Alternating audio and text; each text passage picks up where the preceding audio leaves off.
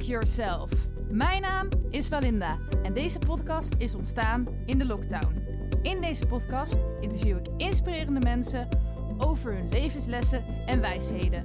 Vaak zijn dit coaches, kunstenaars, muzikanten, creatieve ondernemers en mensen die de wereld willen verbeteren.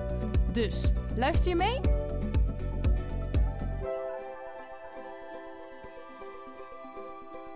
Mijn botten begonnen al te kraken. Ik word oud. Ehm, ik weet niet of je die kraak kon horen. Nee, nee. Oh, nou had ik hem niet moeten zeggen. Maar goed, ehm, ik heb een nieuwe gast. Wie eh, ben je? Ik ben Ria Maliepaard. Mhm. Heel kort gezegd. Ja, en ehm, voel je je ook... ja, nee. Nee, is een leuke vraag. Is een Ja. leuke vraag. Nou, een van mijn namen is Marianne en ik had wel graag zo geheten. Maar goed, het is wat het is. Mhm. Mijn ouders hebben ervoor gekozen, dat respecteer ik. En ik ben er nu aan gewend al heel lang, dus dat scheelt. Ja. Ja. En, ehm, maar ja, en ben je ook een naam of wie zit er achter die naam, zeg maar? Wie zit er achter die naam? En die, achter die naam zit in de eerste plaats gewoon een eh, vrouw. boven middelbare leeftijd. En eh, ik ben moeder, ben oma, ik ben vrouw, ik ben vriendin, ik ben van alles. En dat vind ik wel het allerbelangrijkste eigenlijk, want dat is toch wel mijn familie en eh, mijn gezin vooral.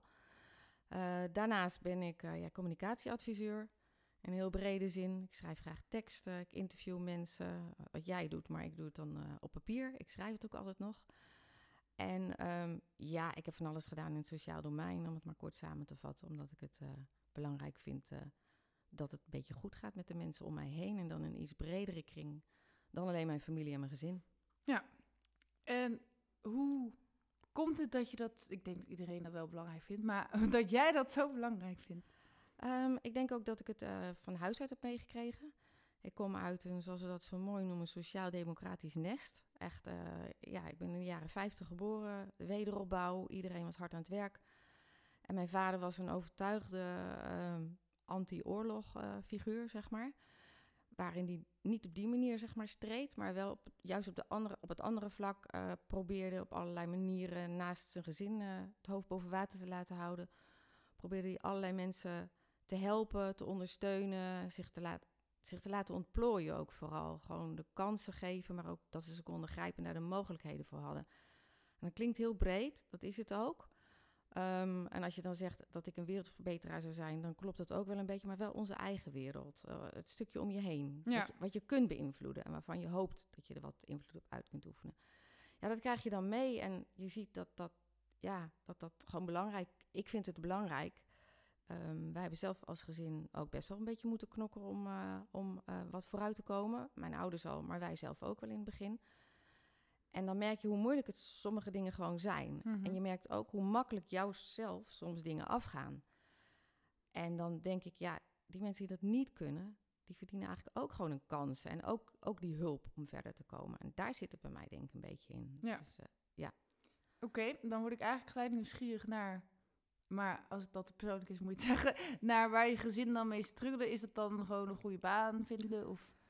Ja, nou, het was gewoon het was de tijdgeest, denk ik. Eh, Mhm. Het was de verandering van eh, moeder de vrouw thuis eh, en de man die was de hele week van huis af en die sneed zondags het vlees. Eigenlijk uit die tijd kom ik een beetje. Mhm. Hoewel mijn ouders daar wat anders in stonden, maar mijn vader vooral, mijn moeder wat minder. Maar wij zaten een beetje in die kanteling in de jaren zeventig. Van ja, hallo, hè, baas in eigen buik. allemaal de straat op voor gelijke rechten. Feministen. Ik wil mezelf niet direct een feminist noemen. Maar ik vond het wel heel belangrijk dat vrouwen en meisjes. Oh, het gaat regenen. Ik denk, Ja, wat hoor je het? Nou? Het ik denk, wat, gaat het, nou- wat, wat lekt hier nou? Oké, Het gaat heel hard opeens. Nee, gelukkig lekt het niet. We zitten hier prima. We zitten hier prima. gelukkig. Sorry, praat verder, maar ik was even Ja, afgeleid. was ik even vergeten waar ik was. Ehm, ja, in de jaren zeventig, dus die kanteling van, van vrouwen die, ehm, ja, waarvan eigenlijk wel verwacht werd thuis bleven bij de kinderen. Mhm. Maar aan de andere kant eh, was er ook een enorme werkgelegenheid. In tegenstelling tot eh, het een tijdje terug was, en nu is het ook weer zo. ehm, werd er eigenlijk van je ook van je verwacht dat je ging werken. Ja. Maar er was geen kinderopvang. Er was geen enkele mogelijkheid om op een andere manier eh, te werken dan ergens maar tussen de schooltijden door en in, buiten de vakanties. En dat, al dat soort dingen heb ik wel een weg in gevonden. Ja. En ik vind dat ook heel fijn. Ik heb ook mijn dochter bijgebracht en mijn zoon natuurlijk ook. Dat het heel belangrijk is om voor jezelf te zorgen. En dat je zelf die kant op kan. Omdat ik die kans wat minder heb gehad. En dat heeft niet te maken met dat mijn ouders dat niet wilden. Maar omdat het financieel gewoon onmogelijk was. Maar ik zit een beetje...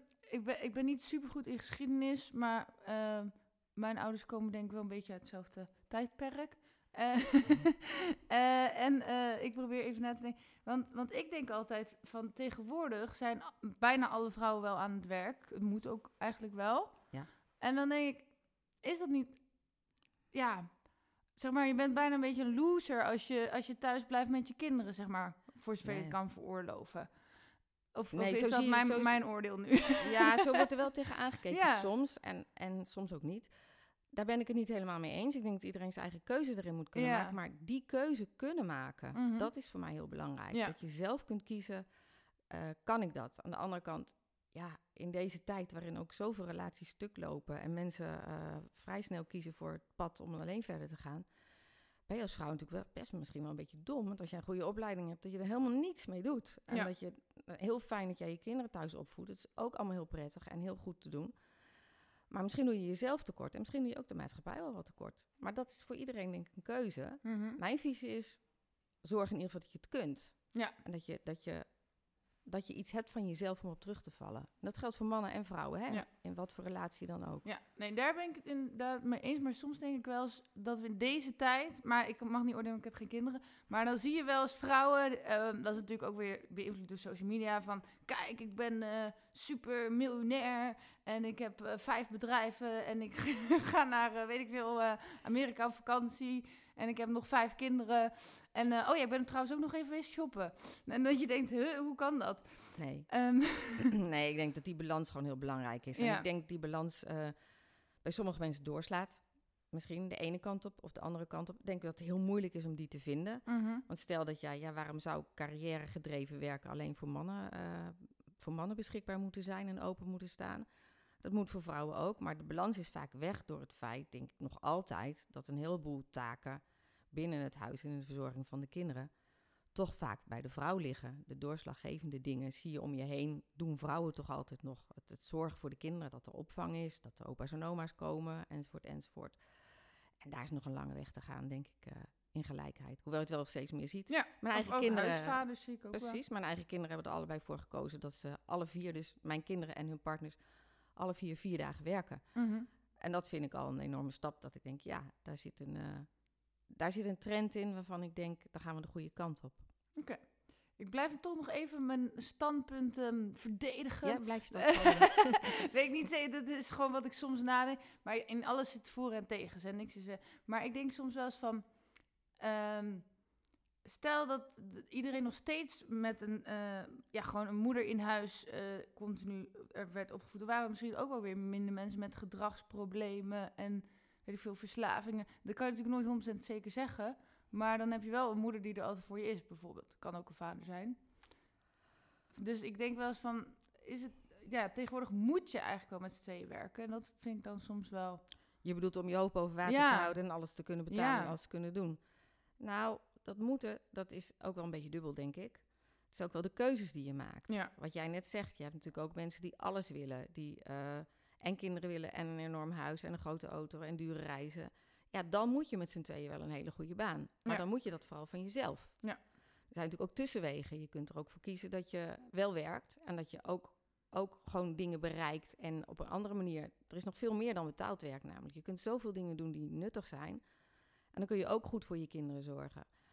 Ehm, ik, ik denk dat. eh, ik ken veel vrouwen die een gelukkiger en leukere moeder zijn, juist omdat ze werken. Ja. Dus het is ook maar Net wie, wie je bent en wat voor en wat voor kinderen je hebt. En je moet wel realiseren, je kinderen heb je maar. eh, als je terugkijkt, als je erin zit, is het een hele lange periode. Hè? Ja. Want je bent er continu druk mee. Je bent er soms nachten mee bezig, Mhm. dagen mee bezig.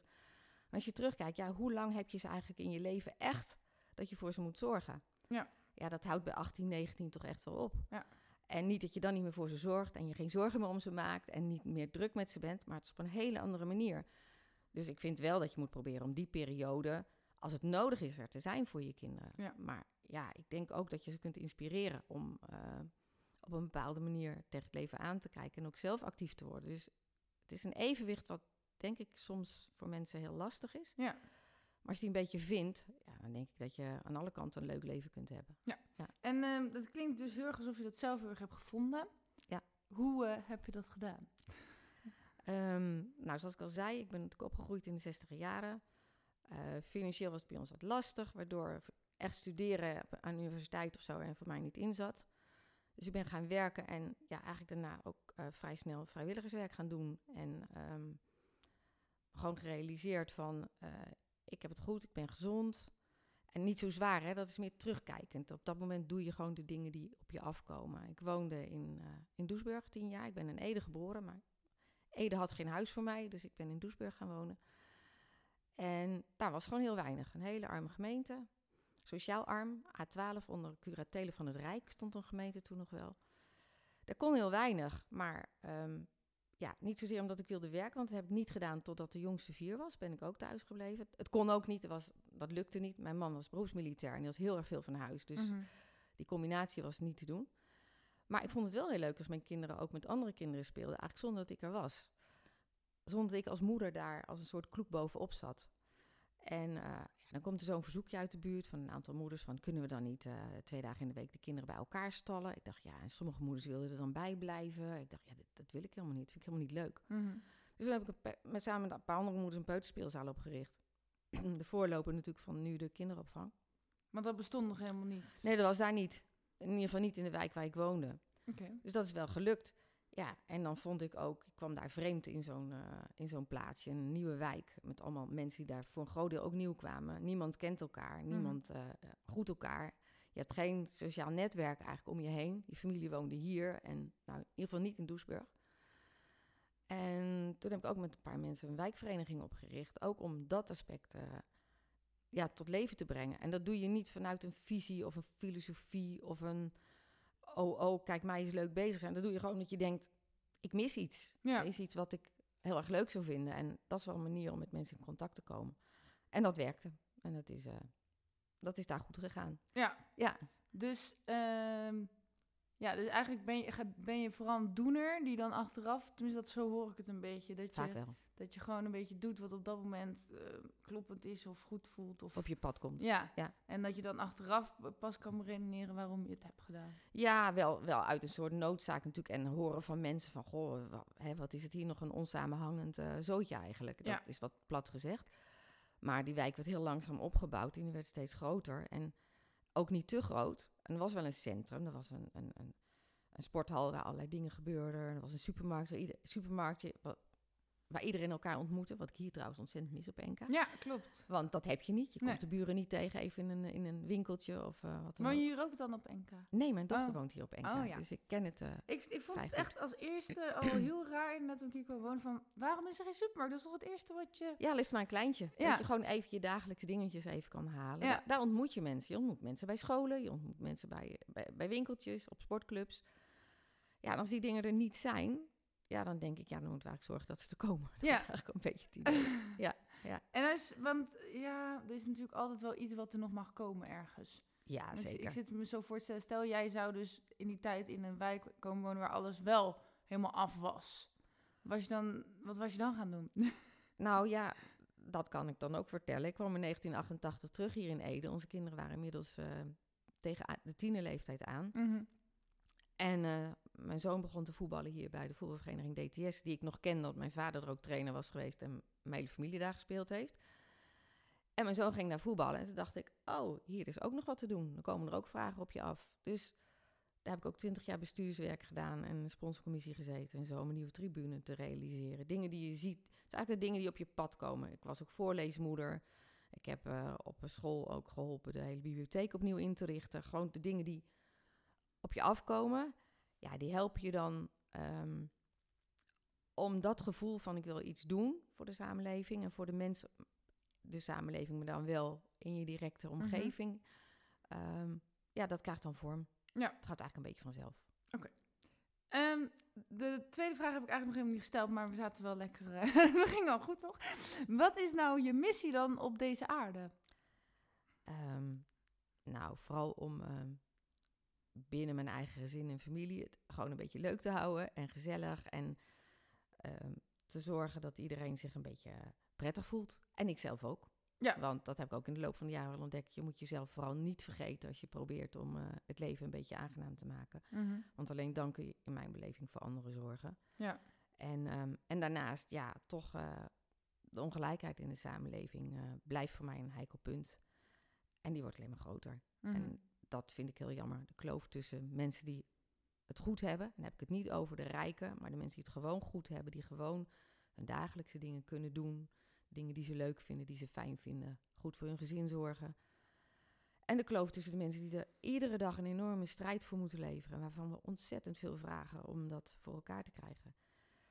Ja, ik vind dat lastig en ik, uh, ik probeer daar een, uh, op mijn manier een bijdrage aan te leveren. Dat dat allemaal wat minder wordt en dat we Mhm. allemaal wat meer op één niveau komen. Maar het is wel een harde strijd.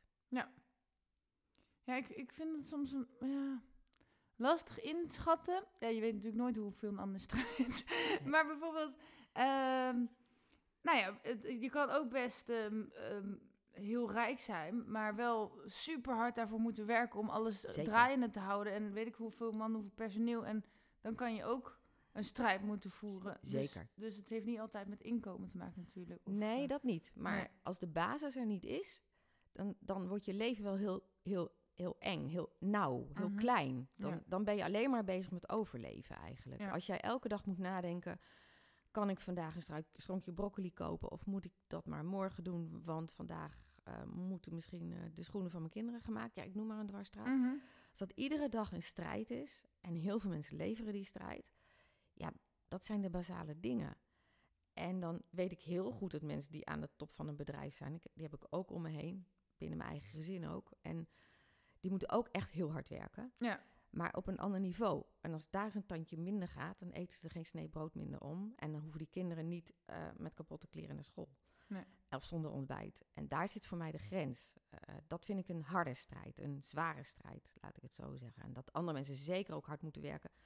Je hoort mij niet zeggen dat dat niet Nee. gebeurt. En dat mogen ze ook zeker doen. En, Mhm. en dat is ook zeker ook nodig om ook onze maatschappij draaiende te houden. Dus dat is. eh, het gaat mij meer om die, ja, die onderkant van de samenleving. Mensen die, die het niet redden, eh, die het gewoon niet kunnen. Die Mhm. ook niet, niet alleen de, de, de fysieke capaciteit misschien niet hebben of de opleiding niet hebben, maar gewoon, ja, gewoon echt niet kunnen. Er is echt een groep in Nederland waarvan wij verwachten dat ze alles kunnen wat een normaal, tussen aanhalingstekens, zeg ik er dan maar bij, mens kan. En er is een grote groep die dat niet kan. Mhm. En die daar, in mijn beleving, waar veel te veel eh, van gevraagd wordt. Ja.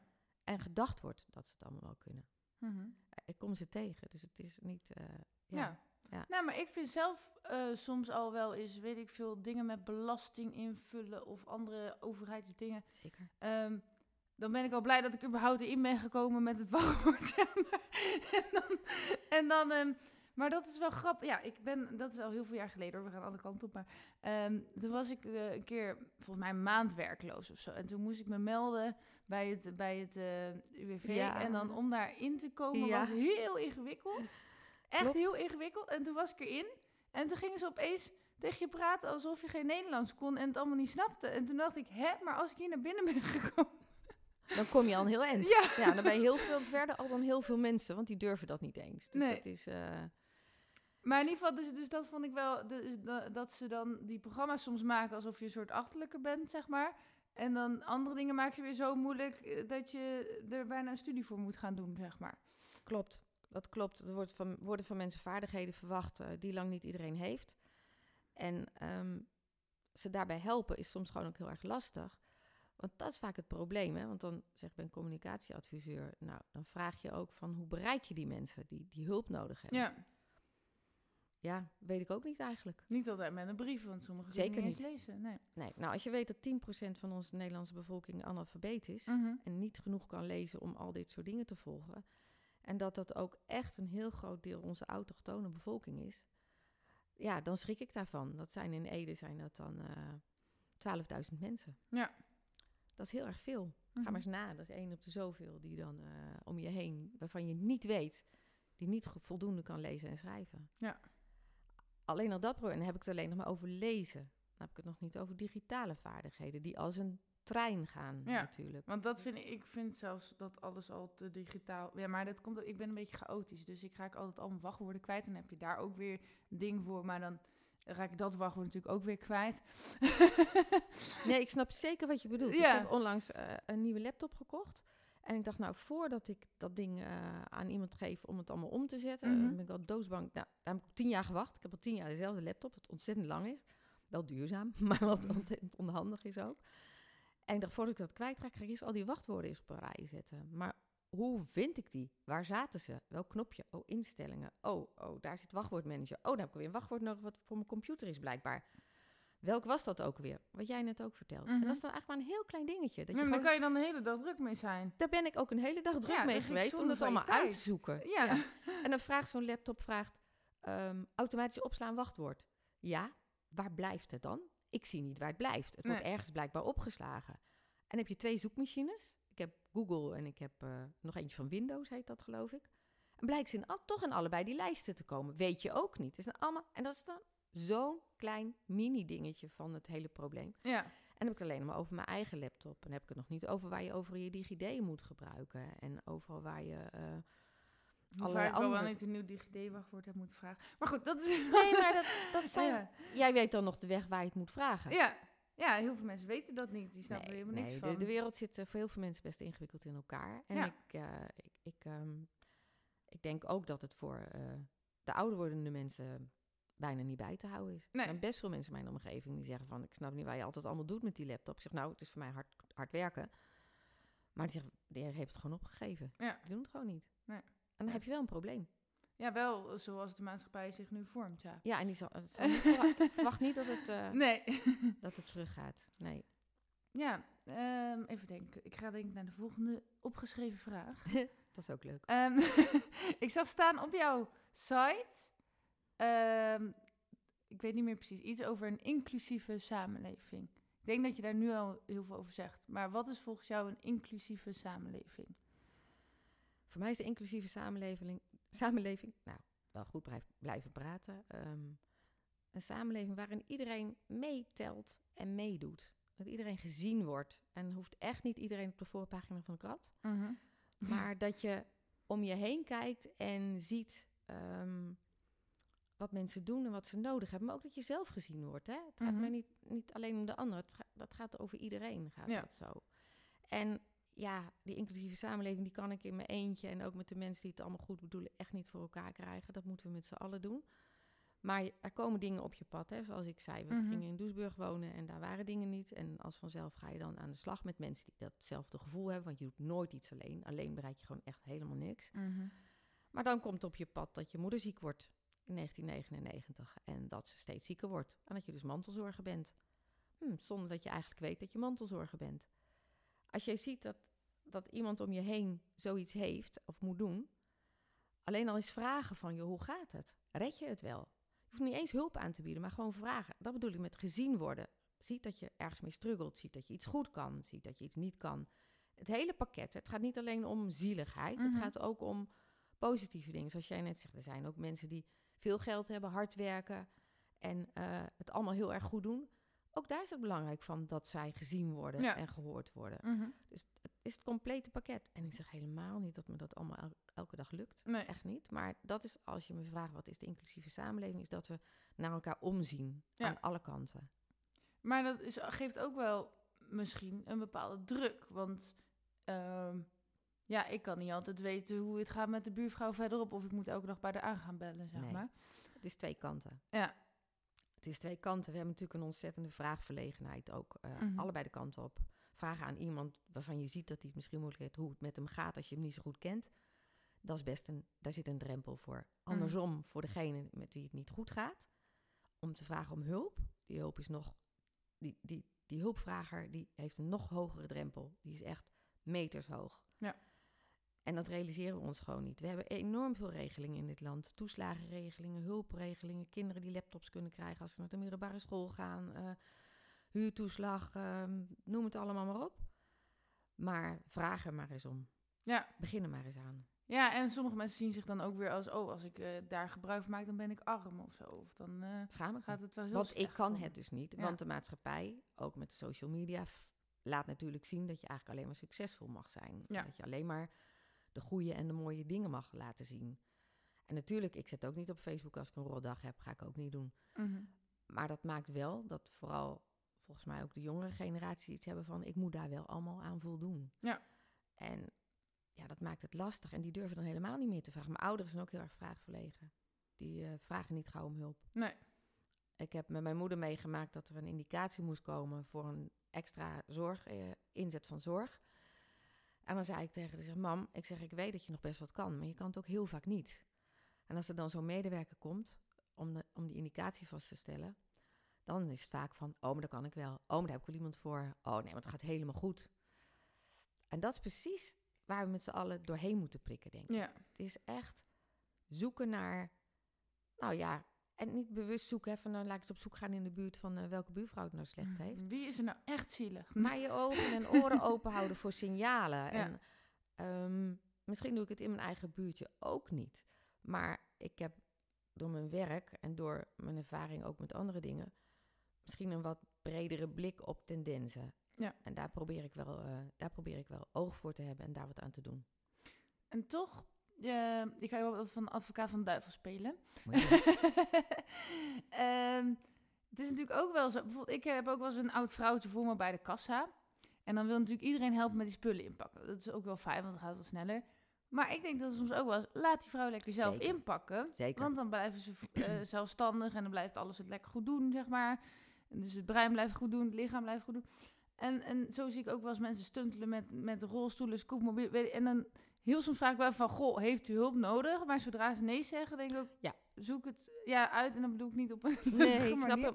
Maar daar heb je ook gelijk in. Ja. Je moet mensen ook in hun waarde laten. Ze Ja. moeten ook, als zolang ze hun eigen dingen kunnen doen. Als ik even terugga naar mijn moeder. Die werd steeds zieker en zieker. Viel wel eens, brak een heup of weet ik veel wat. En dan kwam in het ziekenhuis terecht. Nou, dan doen ze een stapje terug. Daarna eh, kon ze het wel weer. Ik heb ook heel erg geleerd dat je dan moet blijven vragen... heb je het nog nodig? Ja. Daar heb je helemaal gelijk in. Mhm. Je kunt mensen in een hoekje duwen.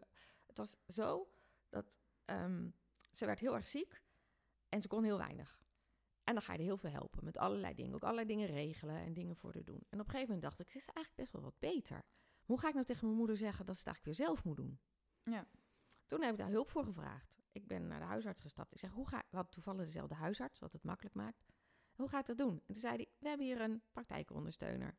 Ga daar maar eens even mee praten. En het enige wat hij zei was, is, je moet het gewoon vragen. Gewoon vragen. Zoals je ook vraagt of ze hulp nodig heeft, kun je ook tegen haar zeggen, mam, heb je dat nog wel nodig? Ja. En dat heeft heel erg geholpen. Zij was heel blij dat ik het vroeg, want zij wil eigenlijk niet tegen mij zeggen, ik heb je hulp niet meer nodig. Nee, want Vond ze voor mij zo raar, Ja. want ik deed het zo graag. Dus dat is dan- En je bedoelt dit zo goed. en je bedoelt het zo goed. En dat heeft ons heel erg geholpen. Dus door de jaren heen heel vaak hulp opgeschaald. Wel afgeschaald. Ook externe hulp. Ook verpleegkundige hulp. Als ze dan net uit het ziekenhuis was, kwam er iemand een kopje thee zetten. En dan kwam iemand koffie zetten. Op een gegeven moment zei ze, dat kan ik eigenlijk zelf. Ik zeg, oh, neem ik even contact op. En dan gaan we regelen dat het weer was zoals het voor die tijd was. Ja. Dus daar heb je wel gelijk in. Het is ook niet zo dat we het moeten opleggen. Hè. We hoeven ook geen, geen, geen arendsoog te hebben voor dat soort dingen. Dat evenwicht zoeken is voor heel veel mensen vo- moeilijk, maar er een beetje alert op zijn. Ik denk, wat jij ook doet, Mhm. dat je het wel ziet. Ja, nou dat hoop ik dan. Ja, ja wat je net aangeeft. Je Uh-huh. ziet iemand soms struggelen bij zo'n band, Ja. bij, een, eh, bij een winkel. Maar ja, er is heel veel verborgen ellende.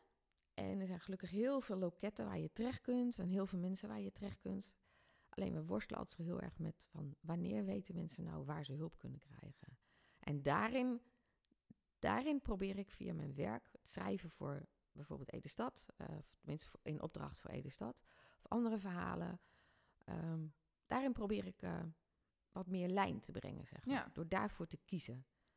Dat is wel heel fijn, want ik heb dus... ehm, op dit moment gaat het best wel goed, maar ik heb heel veel buikklachten. En ik heb periodes gehad dat ik echt ziek op bed lag, zeg maar. En dan... ehm, ja, op dat moment eh, ook- had ik bij bepaalde dingen ook wel eens... dat ik me heel ziek voelde en van alles moest gaan doen. Wat wilde ik daar nou over zeggen? Eh, maar dat je gewoon de energie niet eens hebt om het... Dus, dus je weet wel waar je ongeveer, wat je ongeveer zegt, maar je bent gewoon te moe om het allemaal te regelen en zo. Ehm, nou ja, dus ik zat meer van voor zieke mensen. Ehm, want op dat moment kon ik dus ook niet meer, meer werken. Nee. En dan eh, gaan ze natuurlijk ook nog moeilijk doen van, eh, van de HR. Van ja, hoe lang ben je nog ziek? En dan krijg je daar helemaal druk over. En dan denk je bent al ziek. Dat doe je echt niet voor je lol. En dan moet je daar ook nog tegen gaan verdedigen, zeg Ja. maar. Nou, dat soort dingen, daar, daar eh, had ik op dat moment wel behoefte aan hulp. Maar dan is het niet alleen dat je dus niet weet hoe je dat vindt, maar gewoon dat je denkt, "Pff, ik ben zo moe, ik wil het allemaal gewoon even Ja. niet. Ja, Ja. dat klopt. En dan heb je niet iemand in je omgeving die dan daarin kan... Eh, jawel, uiteindelijk heb Acteren. echt genoeg. Het, het is ook vaak...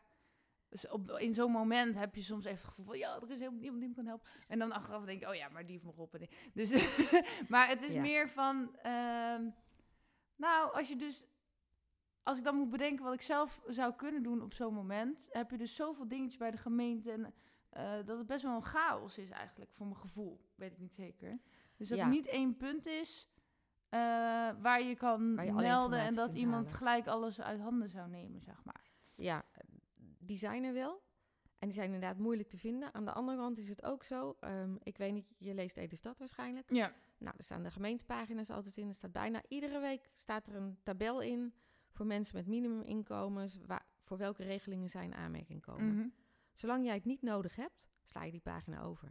Ja. Dus zodra je het nodig hebt, moet je het kunnen zien. En dat is dus het lastige in, in dit soort communicatieverhalen. Mhm. je, je kunt de mensen niet aan de hand eh, nemen. Wat wel heel goed is in Ede is dat ze ervoor gekozen hebben om Alkan, hè, de welzijnsorganisatie in Ede, ehm, in te schakelen. En dat mensen boven de 75 aangeboden krijgen dat er iemand langskomt om eens te praten over hoe het met ze gaat Ja. wat er allemaal is aan hulp en wat ze eventueel nodig hebben en hoe ze daaraan kunnen komen. Oh ja. Dus dat vind ik al een enorme sprong vooruit. Ja. Dat het proactief wordt gedaan. En dan kan iemand nog aan de telefoon zeggen: Sorry, mevrouw of meneer van Mokander, ik red het prima. Terwijl misschien achter die voordeur er allerlei problematiek is. Ja, maar dan is het Maar dan is het- aangeboden. het is ja. aangeboden en Ja. het wordt na, na een tijdje nog een keer aangeboden. Dus dat zijn van die dingen die gewoon heel belangrijk zijn. Maar er zijn ook aan de andere kant dingen die kunnen gebeuren, ehm, die proactief kunnen. We worstelen met z'n allen enorm met obesitas, overgewicht enzovoort.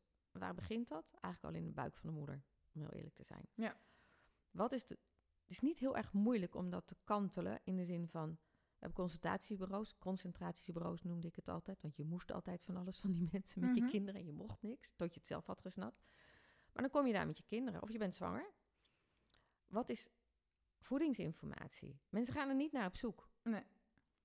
En zo zijn er allerlei dingen, zijn er allerlei punten, denk ik, in mensen hun leven, dat je iets meer kunt beïnvloeden dat het goed met ze gaat. Ja. En dan hoef je niet belerend of betuttelend te zijn of te zeggen dat mag jij niet. Jij mag geen suiker, jij mag geen cola, je Mhm. mag dat niet. Maar leg mensen gewoon eens uit als je ze in een situatie hebt dat ze ontvankelijk voor zijn, wat er is aan mogelijkheden en onmogelijkheden. Ik denk Ja. dat we dan dan heel eind verder komen. Je ziet het in de landen om ons heen, hè? Eh, daar ben ik... Ja, vertel maar. Ja, ik heb een, eh, ik heb een nichtje in Zweden wonen. Ja. En ehm, in Zweden hebben ze een heel ruim begrip van publieke gezondheid. Mhm. Daar heb je gewoon in ieder dorp, zijn er bij, eh, bij, bij artsen en in, in centra, zijn gewoon vijf mensen bezig, bij wijze van spreken, om dit soort dingen op te pakken. Om signalen op te pakken en op punten waar mensen toch al komen voor hulp, te zorgen dat ook die dingen er zijn. En dan bedoel ik met publieke gezondheid, dat zijn de algemene dingen. Goed eten, bewegen, ehm, af en toe iets leuks doen, goed voor jezelf zorgen. Mhm. Heel kort samengevat. Ja. En dat ontbreekt hier gewoon. Het is pas als je echt in een probleem zit, dan kom je ergens waar je die hulp kan krijgen. En dan is het zo vaak te laat. ja, en dan is het vaak eh, Preventie. zie- ziekte, medicatie, zeg maar. Preventie is een ondergeschoven kind. We leven echt in een maatschappij waar we curatief bezig zijn. Ja. We doen pas wat aan iemand als hij ziek is. Dan geven medicijnen of therapie. Terwijl preventie, je kunt het in alle vormen van preventie, of je het nou hebt over de jeugd, of je het hebt over ouderen, of je het hebt over gezondheid. Je kunt niet meten wat elke euro die je erin stopt oplevert. Mhm. Dat kun je wel op het moment dat je medicijnen geeft, want dan wordt die persoon beter en dan heeft dat.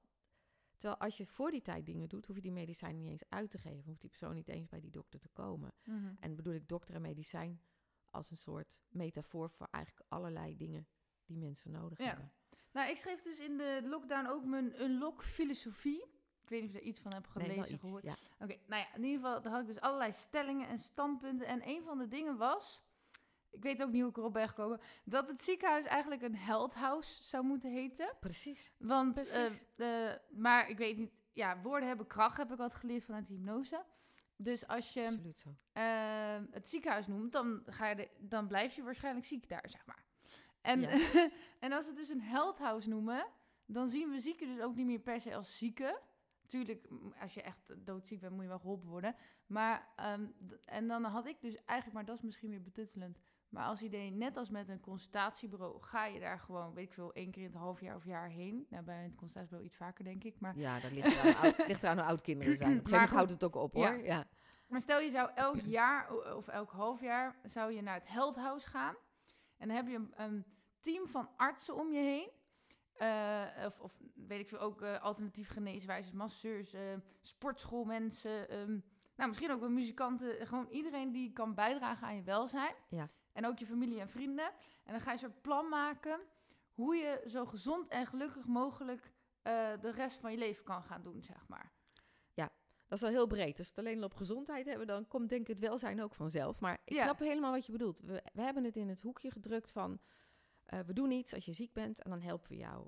We doen niet iets om te voorkomen dat je ziek wordt. Ja. Of dat je je ongelukkig voelt. Mhm. Of dat je... Ik snap helemaal wat je bedoelt. En ik denk dat als we die kanteling zouden kunnen maken... dat de gezondheidszorg aan één... Het zal de eerste tijd ge- meer geld kosten. Ja. Want je moet het dubbel blijven doen. En het is inderdaad misschien moeilijk meetbaar. Maar ja, je zou het, kunnen meten aan of mensen eerder eh, ouder worden en gezonder, zeg maar. Zo kan je het Zeker. Maar dan moet je dus wel voor een lange termijn kiezen. Ja. En dat is nou net een ander punt. Ik ben natuurlijk ook politiek actief geweest. Ja. Lange termijn denken, dat is in dit land niet echt aan de orde. Nee, dat doen bedrijven. Bedrijven hebben lange termijn planningen. Mhm. Maar de politiek en de beleidsmakers die dit soort dingen zouden moeten oppakken, die kijken niet verder dan die vier jaar dat ze gekozen zijn. En dat zeg ik heel plat, Mhm. maar het werkt echt zo. Het is Mhm. echt zo. Het eerste jaar dat, het, dat een, of het nou een gemeenteraad is, of de provinciale staat of de Tweede Kamer, het eerste jaar zijn ze nog een beetje aan het zoeken. Waar moeten we ons druk over maken? Eh, dan twee jaar kan er wat gebeuren, als er tenminste besluiten worden genomen, wat we een beetje gemist hebben de afgelopen jaren, in mijn idee. En het laatste jaar, dan gaan we weer zo doen dat het eh, niet te veel spannends gebeurt, want dat kost kiezers. Kan ook kiezers opleveren, denk ik altijd, maar dat is mijn visie. Maar daar, daar schort het wel een beetje aan. Een lange termijn denken op dit terrein. Het Ja, en ook een beetje jaar. positief denken van dus, dus visie naar een, een, een soort hele dromige positieve toekomst, zeg maar. En vanuit die positiviteit mensen benaderen in plaats van zielig, slachtofferig, Precies. ziekig. Precies, wantrouwen is ook zo'n ding. Ja. We, we hangen vol, vol van wantrouwen in dit land. Eh, we zijn doodsbang dat iemand toevallig in een regeling valt... waar die drie euro meer krijgt dan die eigenlijk zou moeten krijgen. en dan denk ik, daar zijn dus honderden ambtenaren druk mee... om het allemaal te controleren. Waarom? Ja. Want er zijn toch altijd mensen die er beter uitkomen dan misschien de bedoeling was. Dat zal altijd zo blijven. Mhm. En iedereen zal ook wel zwart blijven werken. En we bannen dat niet uit. Als je nu ook kijkt, we hebben de toeslagenaffaire gehad. En we hebben Groningen, en we weet ik het, het allemaal. Maar al die toeslagen die we hebben in dit land, het is bizar. En hoeveel mensen daar druk mee zijn om het allemaal maar bij te houden. Samenwoonkortingen. eh, nou ja, je kan zo gek niet verzinnen. Het hangt allemaal op ik vertrouw jou niet. We hebben een regeling en we gaan ervan uit dat jij daar misbruik van maakt. Maar dat heb je natuurlijk sowieso. ehm, in eerste instantie was er volgens mij, als je iets gaat maken of doen, of, of betekent net zoals je met de kinderopvang, zeg maar, dan heb je een positieve intentie Zeker. en ga je iets Die is maken. er ook. Ja. Ja. Maar op een gegeven moment dan, dan is er iets wat vastloopt en dan heb je regels nodig. En, maar op een gegeven moment, wat ik nu vind in onze maatschappij, is dat er gewoon regel op regel op systeem op systeem op structuur op. eh, Niemand snapt het meer. Nee. Eh, op methode. Ja. En dan, dan wordt het gewoon alleen maar ingewikkelder. Maar ja, hoe kan je dat... Kan je dat voorkomen? Of is dat gewoon hoe de mens gemaakt is? Ehm, ik, ik denk dat we allereerst van dat wantrouwen eens af moeten hebben. Dat we uit moeten gaan van vertrouwen. En Ja. de uitzonderingen, daar doen we dan wat mee. Ik heb een tijdje een WO-uitkering gehad. En dan kreeg je een brief. En onder elke brief stond dan vijf regels heel dik gedrukt. Als ik dat en dat en dat en dat en dat niet deed, dan werd ik zo, zo, zo, zo, zo gestraft. Ik denk, ik heb nog helemaal niks fout gedaan. En dan staat er echt zo'n alinea, vet, vet, vet gedrukt. Dat ze eigenlijk wel verwachten dat je het eigenlijk wel verkeerd zal gaan doen. Ja, dat schiet mij dan ook in het verkeerde keelgat. En denk ik, net als wat jij dan hebt over hè, simpele tekst gebruiken, wat Mhm. misschien wel voor heel veel mensen heel fijn is, maar en die waarschuwing zal ook op zijn plek zijn, maar moet dat meteen bij de eerste brief die je krijgt? Word ik meteen als een soort eh, halve crimineel eh, aangemerkt? Ik heb daar ook over gebeld. Ik zei, waarom krijg ik zulke lelijke... Ja, standaard. Dus, we gaan uit van standaarden. Geen mens is hetzelfde. Mhm. En ik snap best dat je niet iedereen een individuele brief kan schrijven. Maar ga in eerste instantie eens uit van vertrouwen in plaats van wantrouwen. Als je Ja. allemaal zo tegenover elkaar zit. Dat je, ik zit tegenover jou en jij tegenover Mhm. mij. En je gaat dan bedenken van, nou, ze zal heel stomme dingen zeggen. Of, eh, of ik ga denken van, nou, als ze me dat maar niet vraagt. Want jeetje mina.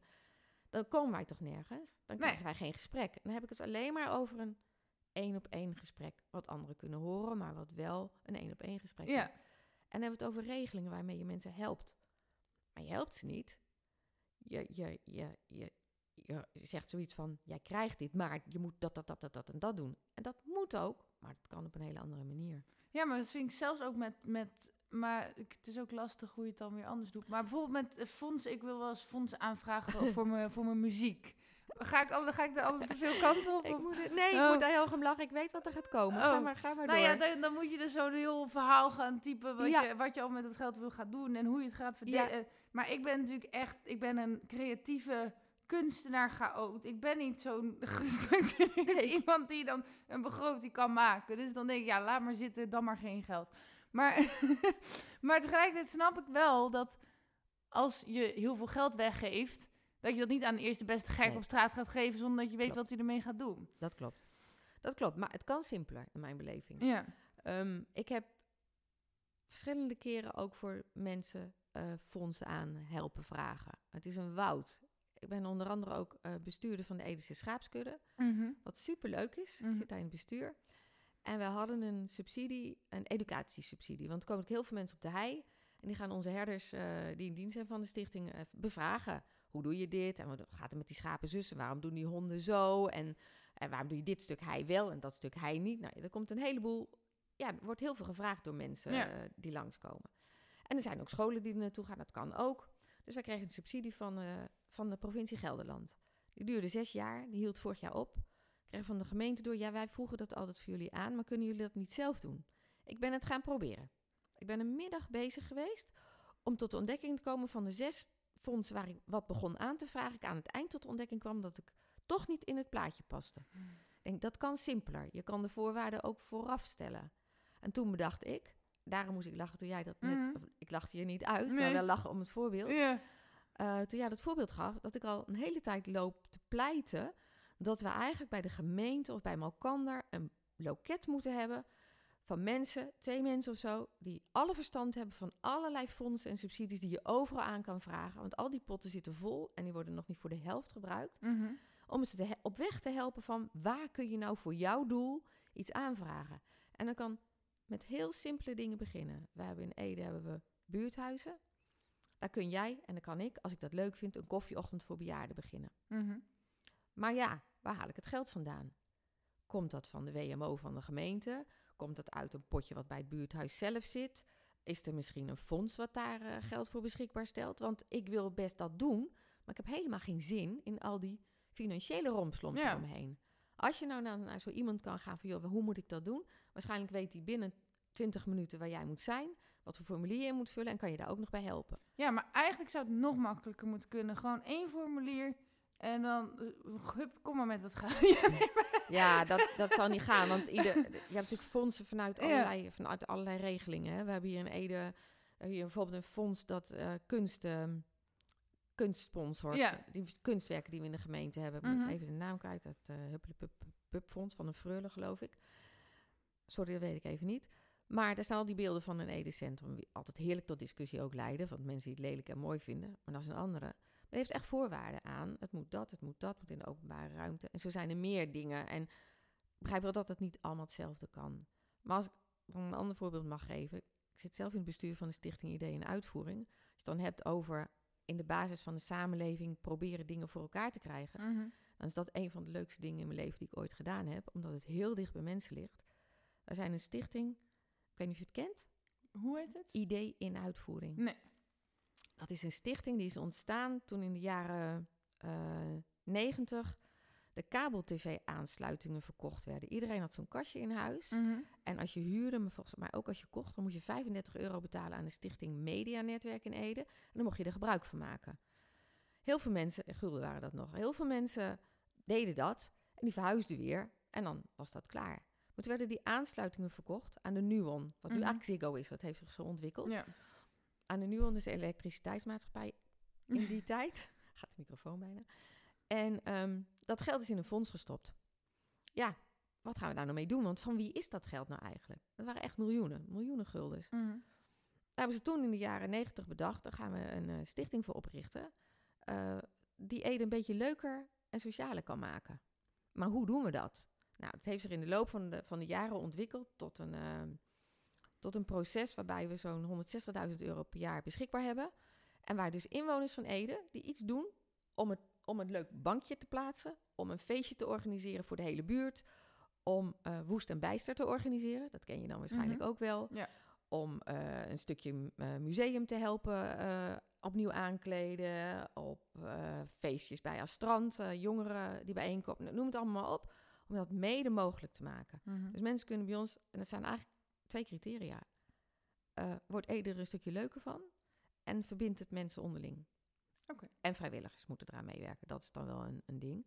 We betalen ook nooit een heel ding. We betalen mee.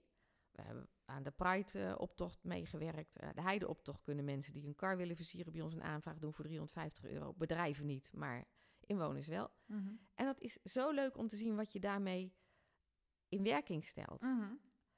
En zo kun je dus vrij simpel een, aantal, een paar voorwaarden opstellen. Ja, En toch eh, je doel bereiken. maar is dat geld nooit op? Dat geld gaat niet op, want we gebruiken alleen de opbrengsten van de beleggingen. Oh, zo. Het geld is belegd Ja, en dat doet de Rabobank voor ons. Dat is misschien reclame, maar ze doen dat heel netjes. ja. En wij kiezen ook, omdat we ook duurzaamheidseisen stellen aan de initiatieven. Mhm. Als iemand een bloemperk wil opleuken, willen we wel dat ze bio- biologisch verantwoorde planten erin zetten. Dat de bijtjes ook echt blijven leven als ze erop hebben gezeten. En Mhm. niet omvallen omdat ze op die bloem zitten. Eh, beleggen ook altijd in duurzame fondsen. Wat het afgelopen jaar een beetje jammerlijk was. Want olie en wapens gingen natuurlijk eh, vreselijk goed. Maar we blijven erbij dat we blijven investeren in, eh, in duurzame ontwikkelingen. Cool. En dat is zo'n 160.000 euro per jaar. En als het er een keer niet zou zijn, dan verlagen we het budget. Maar het basisbedrag is al vanaf 1993 in stand. Dus dat eh, gebeurt al heel lang. Oké, maar ik denk dat heel veel mensen dat ook niet kennen. Nee, daarom wil ik het heel erg graag noemen. Want Ja. het, is, eh, het is net alsof je reclame maakt. Ik doe ook de communicatie sinds anderhalf Maar ja, jaar. reclame maakt, eigenlijk Ja, kunnen mensen precies. gratis geld ophalen. Ja, dat is ook zo. dat is ook zo. En eh, ik kom nog veel te vaak ook op plekken waarvan ik denk, jullie zouden het moeten weten. Mhm. Dan heb je het weer over de kloof in de samenleving. Er is een grote groep mensen die ons weten vinden omdat ze ons kennen. En dat zijn toch onze autochtone eh mede-Edenaren. Het geldt voor de hele gemeente Ede. En ik ben dus nu ook op zoek naar wegen om ook eh, mensen uit de Marokkaanse en Turkse gemeenschappen... die ook heel veel leuke ideeën hebben en goede Mhm. dingen doen in, in, binnen hun gemeenschap... maar ook, wat ook voor heel Ede interessant is... eh, om die te benaderen en eens te vertellen waar wij voor zijn. Dus ook om de doelgroepen wat eh, diverser te maken en dat ook wat inclusiever te laten zijn. Daar heb Mhm. je het weer. Dat is eigenlijk wel eh, wat de bedoeling is. Ja, Ja, dus gewoon naar de moskee lopen. En, maar goed, niet iedereen is natuurlijk moslim, maar...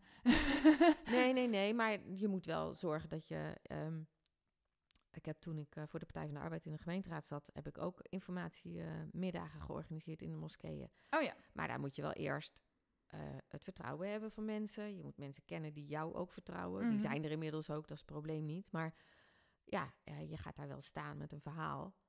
En je hebt ook mensen nodig die zorgen dat degenen die komen om te luisteren jou ook vertrouwen en ook begrijpen dat je het voor hun doet en Ja. niet voor jezelf. Nee. Dus dat is dan en niet voor jezelf klinkt heel braaf, maar ik word natuurlijk heel blij als dit soort dingen wel lukken. Dat is de andere kant, hè? Ik bedoel, eh, je, doet, je doet je vrijwilligerswerk niet alleen maar voor de ander. Dat doe je ook omdat je er zelf eh, ja, plezier uit haalt en ziet eh, dat mensen er eh, gelukkiger of fijner van leven. Dus dat Ja. is dan wel belangrijk. Maar je zei dus dat je, ja, dat is, ook, dat is weer even helemaal terug naar het begin, maar dat je wel balans hebt gevonden eigenlijk. Maar het klinkt dus wel alsof je heel veel doet. Dus wat is dan jouw geheim in die balans? En dan bedoel ik niet de vaag term van goed voor jezelf zorgen, sorry Nee. dat ik het zeg, maar meer echt praktisch. Hoe krijg je balans in je leven terwijl je ook nog heel veel doet? Eh, nee leren zeggen. Ja. Oké. Ja, dat, dat kon ik niet. Mhm. Dat vond ik altijd heel lastig. Als mensen met iets kwamen, dan ik meteen enthousiast. Van, oh ja, maar dat moet hij doen. En, eh, nee, ik zeg nu ook nee. Ja. En Ja. Ik, ik heb mezelf ook afgeleerd om het dan ook maar uit te leggen waarom ik nee zeg. Mhm. Omdat ik ook denk dat je die vrijheid ook mag hebben. Als mensen iets van je vragen of als je iets om je heen ziet, zonder dat ze het vragen, dat je ook tegen jezelf nee zegt. Dat je denkt, je moet iets gebeuren. maar dit is even niet aan mij. Ik Ja. heb genoeg op mijn bordje eh, wat ik wel doe. Oké, en is dat... Ja, want ik doe heel veel dingen een beetje met mijn hoofd. Of weet ik eigenlijk niet, denk ik altijd. nou ja, in ieder geval, hoe weet je nou dat je genoeg hebt? Of dat je te veel doet? Of is dat een gevoel? Is dat... Of dat je het niet meer bij kan benen, dan stop je iets? Ja, of dat je denkt dat het soms ook wel lang genoeg geweest is. Ja, dan, Ja. Gewoon, dan voel je gewoon, ik heb er niet zo zin meer in. Nee, Eh, of wat je denkt van ik kan hier echt niks mee bereiken. Ik kan op een andere manier misschien meer bereiken in mijn, voor mijn gevoel en vanuit mijn gezichtspunt. Ja. En dan stop ik er ook mee. Logisch. Maar no- nooit zomaar, maar net wat ik zeg, soms moet je, je ook- we hebben ook een ontzettende verantwoordingsmaatschappij. Hè? Je moet altijd uitleggen waarom je iets wel of niet doet. En ik probeer nu te leren, nog steeds, Mhm.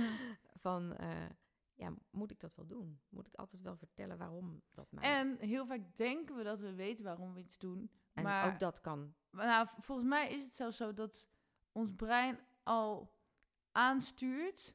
En dat we dan later pas bedenken waarom we iets hebben gedaan, zogenaamd. Vaak kun je het laten verklaren. dat is wat ik ook zeg. Dan kom ik regelmatig Ja. dingen tegen en denk oh, daarom was dat. En, en soms neem je ook een beslissing, of wordt er een beslissing voor je genomen waar je niet zo blij mee bent, eigenlijk. En blijkt later dat het eigenlijk toch echt wel heel goed voor je was. Omdat dat je weer op een pad brengt wat dan weer, ja, wat je dan weer eh, liever wil bewandelen. Zeg Ja. maar. Waar je dan net weer wat meer bereikt. is een beetje onzin, maar waar je je gewoon beter bij voelt. Dat is het eigenlijk. Maar dat klinkt ook weer alsof het dan voorbestemd is. Geloof je daarin? Dat weet ik niet. Ik denk, nee, ik, voorbestemd vind ik misschien wat veel. Mhm. Maar ik denk wel dat soms ook vervelende dingen je op een bepaalde manier kunnen gaan laten nadenken, waardoor je tot andere keuzes komt die ook goed voor je kunnen zijn. Dat Ja. je niet moet laten ehm, ontmoedigen als iets niet gaat zoals je, het, zoals je het liever had gehad op dat moment. Dat dat ook blijkt dat dat dan eigenlijk niet zo heel erg was achteraf. Dat is wel erg is wat er gebeurd is, maar dat de gevolgen niet erg zijn. Ja. Dat is dan het verschil. Maar je hebt dus niet heel vaak zoiets van, oh, dit moest gewoon zo zijn. Of. Nee, nee. mensen wel zo zeggen. Nee dat, nee, dat heb ik nooit. Nee, Nee? nee? ik geloof, ik, ja, misschien is dat zo, maar ik geloof daar zelf niet Nee? in. Nee. Nou, waar, dat, ik, ik zit me niet meer aan mijn vragen volgen, maar dat maakt niet uit. Waar geloof je wel in? Ehm, in mensen. Ja, dus je hebt Heel niet een... simpel. ehm, ja, dat is natuurlijk ook op zich wel spiritueel. Maar je hebt niet iets van eh, een god of een engelen of een hemel of Nee, reïncarnatie. nee. Nee, heb ik niet. Oké. Nee, ik, eh, ik, ik ben in Ede opgegroeid. Mhm. In het eh, vrij conservatieve religieuze Ede van de jaren 60, ze- eh, vij- 50, 60. Ehm, mijn ouders waren op hun manier wel gelovig, maar gingen niet naar de kerk. Dat had een oorzaak. Mijn opa, maar ook uit Ede, die was eh, socialist en die werkte hier op de NK. Heeft hij 40 jaar gewerkt. Zat hij in de ondernemersraad, werd op een gegeven moment bij de dominee geroepen. Hij moest stoppen met dat werk, want dat was, paste niet bij het geloof. En toen zei mijn opa, dat doe ik niet. Toen zeiden ze tegen mijn opa, dan schrappen we je nu uit het kerkregister. Dan ben je nu geen lid meer van de kerk. En dat was voor hem een reden om daar ook nooit meer te komen. Want als dat christendom zou moeten zijn en heb je naast lief zoals jezelf, ja, dat gaat dan niet. Heel kort door de bocht is dit het verhaal. En om die reden ben ik dus ook niet gelovig opgevoed. Eh, ik heb het nooit gemist. Ik heb het overal om me heen gezien. Ik, heb, ik maak het mee. Ik respecteer het ook. Iedereen moet vooral doen wat hij of zij fijn vindt. Maar ga mij niet lopen overtuigen. Mhm. Daar heb ik geen enkele behoefte aan. Nee. Dat is, eh, en ik denk dat er in ieder mens... Eigenlijk dat er in ieder mens iets goed zit. En dat klinkt idealistisch, maar dat denk ik echt. Daar ga ik vanuit. Ja. Dat bedoel ik dus met laat het wantrouwen eens los. Ga Mhm. eerst eens kijken of iemand echt zo slecht is als jij misschien denkt... hij misschien wel ooit worden kan of is. En dat, dan stoot je wel eens je neus. Maar veel minder vaak, denk ik, dan, Dan dat je zou verwachten, ja. Ja, ja, dat is, nee, ik ga echt, dat is echt wel mijn, eh, mijn drijfveer ook. Zo van, Ja. Ieder mens heeft iets goeds in zich. En ja, en als ze hulp nodig hebben, ze hulp nodig, hebben ze het niet. En willen ze mij helpen, is het ook heel fijn. Dus dat Ja. is eh, ja, Maar heb je dan nooit... Dus je bent er niet mee opgegroeid, maar wel hebt- ertussen. Eh, je hebt vast ook wel eens gewoon nagedacht van... Goh, zou er misschien een god kunnen zijn? Of, eh, Zeker. en, en god is dan ga ik weer een grote naam, maar in ieder geval iets wat iets, het... wat er, iets wat ons aanstuurt. Ja. ja, Of wat een plan heeft bedacht. ik heb daar wel over nagedacht. Zeker, want ik had natuurlijk ook wel allemaal vriendjes en vriendinnetjes die Ja. naar de kerk gingen. Ik ben ook mee geweest. Ik had een katholiek vriendinnetje, ben ik ook mee geweest. Mijn opa en oma van mijn moeders kant woonden in Veenendaal. Die waren apostolisch. Ik weet niet of je dat wat zegt. Ja. Die geloven wel in een god, maar niet in een hiernamaals. Dat komt al dichter bij mijn beeld. Dat ik denk van, eh, toen mijn opa en oma overleden, werd ook in, eh, in het gebouw, ze hebben geen kerk, maar een gebouw, werd het levensboek gesloten. En er werd gewoon besproken van hoe was iemand. Dat was het. En dan was het klaar. En dan zei ze, nou, als er een hemel is, oké, dan is die er. Maar leef hierop, leven je aarde zo goed mogelijk. Dat is Ja. het enige wat je zeker weet en wat je kunt doen. En of er dan daarna iets is waarvoor je wel of niet beloond wordt, ja, dat merk je dan. Niemand kan het navertellen. Dus Mhm. eh, dat komt wel heel dichtbij met wat ik Ja, want anders dan is het ook inderdaad alsof je alleen maar dingen doet Voor om, straks. Ja, ja, en om gestraft te worden of beloond te worden. Net alsof je Nee. een soort hond bent, maar dan met een hiernamaals Ja. koekje. Ja, dat sprak me wel heel erg aan. Gewoon dat Ja. open, de ingaan van zorg goed voor elkaar. En eh, probeer je leven hier zo, nou ja, zo prettig mogelijk te leven. Niet alleen voor jezelf, maar ook voor je omgeving. En dan zien we daarna wel. Toen Ja. dacht ik, ja, dat kan ik wel volgen. Maar eh, ja, ik, ik kan bijna niet in een God geloven. Omdat ik dan denk, welke God is dan de ware? Mhm. En waarom maken mensen dan zoveel ruzie om datzelfde eh, geloof? Mhm. Dat vind ik heel lastig. Oké, maar als je... Je gelooft wel in de mens. Zeker. Maar welk mens is dan de ware? Niemand. Snap ik bedoel? Van, eh, God is natuurlijk, als je erin gelooft, wat het dan ook mogen zijn, eh, zo groot dat het verschillende soorten energieën kan vormgeven. Dus dan is het misschien, zeg maar, dan is alles één ware. In heel ja, veel nou ja, vormen. ik zeg ook niet dat, ik zeg ook niet dat het niet, dat het Nee, niet is. nee. Ik weet het gewoon Nee. niet. En ehm, daarom, ik geloof er niet in, omdat ik het niet weet. Dat Ja. is misschien eh, een beetje wetenschappelijk, maar Mhm. eh, dat is wel een beetje hoe het in mijn hoofd zit en in mijn gevoel ook zit. Ja. Ja, ik geloof in mensen. Ik geloof erin dat er in ieder mens iets goed zit. Ik Ja. denk dat dat een iets andere beschrijving is dan ik geloof in alle mensen. Dat is een beetje heel wazig. Maar ik ga er in ieder geval van uit, als ik mensen ontmoet, dat ze geen kwaad in de zin Ja. hebben.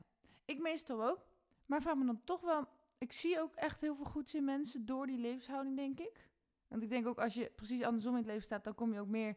Want iedereen heeft ook een negatieve kant, dus... Tuurlijk. Maar hoe komen we nou eigenlijk aan die goede kant? Ja, dat klinkt misschien. Ja. Maar waarom zou je als mens goed willen doen? Geen flauw idee. Oké. Geen flauw idee. Het heeft toch te maken met... Want als je het dan hebt over, over geloof en Ja. christendom... Wat ik wel weet en ervaren heb... is dat het christendom, omdat het hier al zo lang is... zeker invloed heeft op de manier waarop ook ik leef. Ja. Het zijn bepaalde normen en waarden... die ergens opgeschreven zijn ooit... maar die ook in de Koran staan... en die ook in de Joodse eh, boeken staat... Dat, hè, heb je elkaar lief, die zult niet doden, je zult niet dit doen. Die algemene dingen, die zitten natuurlijk ook in mij. Ik ben ook in Israël geweest, ik ben ook in Jeruzalem geweest. En heb ik ook eh, de tocht naar boven gelopen. Heb ik ook een kaarsje aangestoken in de kerk boven eh, waar, waar het kruis heeft gestaan. En dat heeft niet zozeer met geloof te maken, maar wel met de waarden die wij daaruit gehaald hebben. En die volgens mij bij ons allemaal langzamerhand in de genen zijn gaan zitten. En daar ga ik wel van uit. Maar of dat nou komt omdat er een God is, of omdat mensen dat bedacht hebben en het zo opgeschreven hebben en daarna zijn gaan leven. Dat weet ik niet. Die Nee. verbinding zie ik niet. Nee, ik die kan ook gewoon uit mensen. Die boeken kunnen ook zo geschreven zijn. En een God kan een soort metafoor zijn voor wat jij zegt, voor dat wat ons bindt. Ja. En wat zorgt dat wij toch wel proberen, de meerderheid van de mensheid toch te proberen om het leven met elkaar een beetje leuk en aardig te houden. Schijnt er ook in onze evolutie, of tenminste dat we geëvolueerd zijn als mensen tot hoe wat we nu zijn, juist doordat we heel aardig voor elkaar zijn. En ook godsdienst schijnt, eh, mensen die ergens in geloven, schijnen eh, vaker, ehm, ja, hoe zeg je dat, geëvolueerd te zijn, zeg maar. Ja, en, maar of je dan gelooft daarin of gelooft in dat er in iedereen iets goed zit, je hebt allemaal wel een soort ideaal in je hoofd. Ja, alleen als groep kom je verder als je allemaal hetzelfde gelooft. Maar dat is in deze de maatschappij niet meer te doen. Maar Nee. als je samen ergens in gelooft. Ja, en, maar dan houdt het bij mij op als je Je dan mag je probeert... microfoon nog iets recht zetten. Sorry. Dan houdt het, eh, houdt het bij mij een beetje op als je dan gaat proberen om dat dan bij anderen op te leggen en daar geweld bij te gebruiken. Ja, wat natuurlijk zeker. vreselijk veel gebeurd is. En dat Ja. zijn dingen die ik niet kan, die ik niet kan rijmen met een geloof. Nee. En dat maakt het voor mij lastig. Maakt het ook lastig om zo'n geloof dan aan te willen hangen, om het dan zo maar Ja. te zeggen. Terwijl ik weet dat ontzettend veel, er gebeurt zoveel goeds in allerlei, eh, bij allerlei religies. Mensen die voor elkaar zorgen en naar elkaar omkijken. Dat is echt, daarom zeg ik, ik respecteer het aan alle kanten. Alleen, ik mis soms een beetje het respect terug. Ja. Voor mijn manier en mijn wijze van denken. Ik heb er wel een voorbeeld van. Mhm. Eh, in, de, in de periode dat ik in de gemeenteraad zat, hadden we een niet-conventionele meerderheid. En is het ons gelukt om ehm, de koopzondag voor elkaar te krijgen. Ja. En dan heb je natuurlijk diepgaande discussies met mensen van SGP-huizen. Mhm. En die zijn echt respectvol.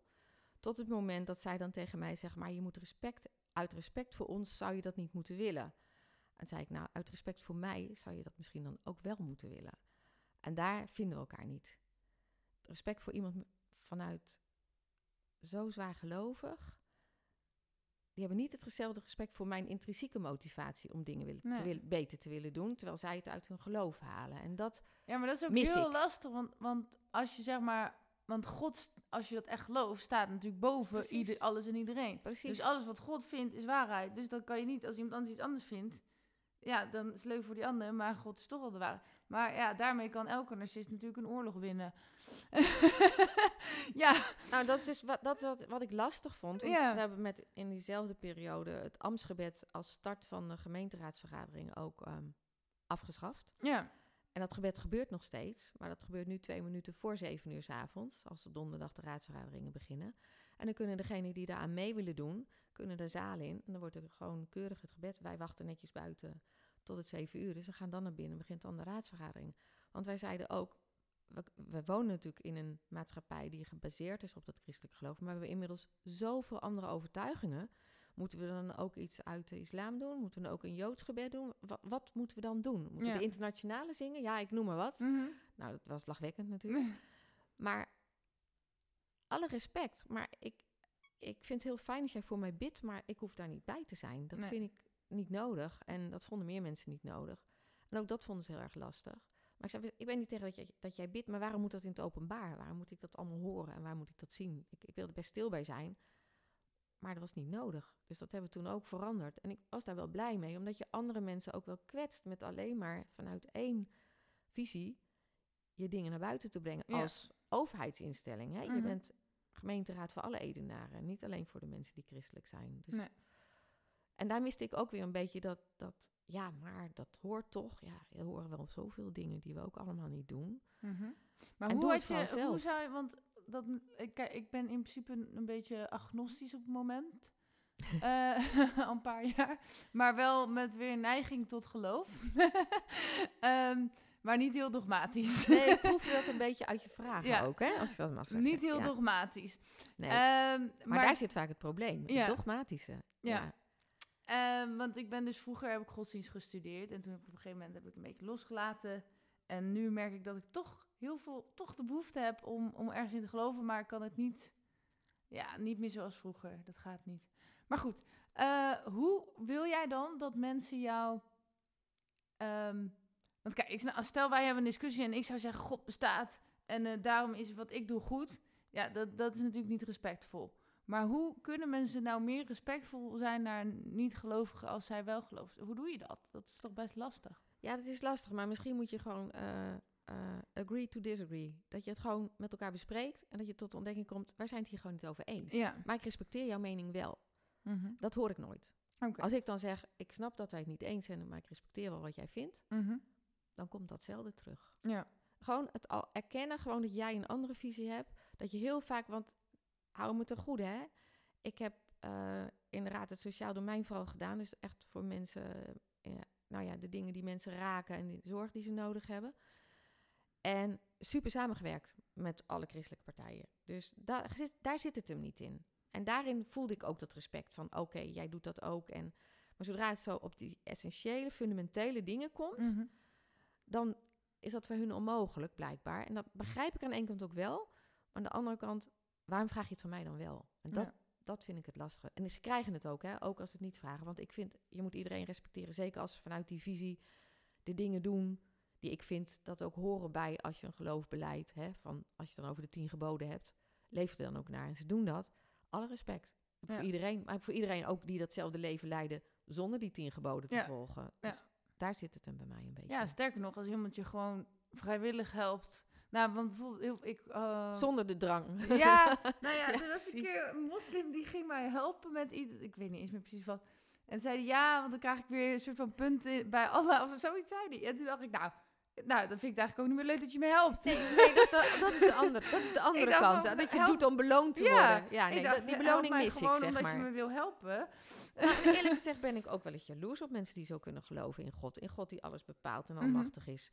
Ehm, ik ben heel vroeg mijn vader verloren. Ik was ontzettend boos op de hele wereld en op hem, dat hij weg was. En, en toen dacht ik later van, als je dan die advertenties hier leest, als er een jongere weer in het buitengebied eh, tegen een boom heeft gestaan en er staat, het heeft de Heer behaagd om mijn zoon tot zich te halen.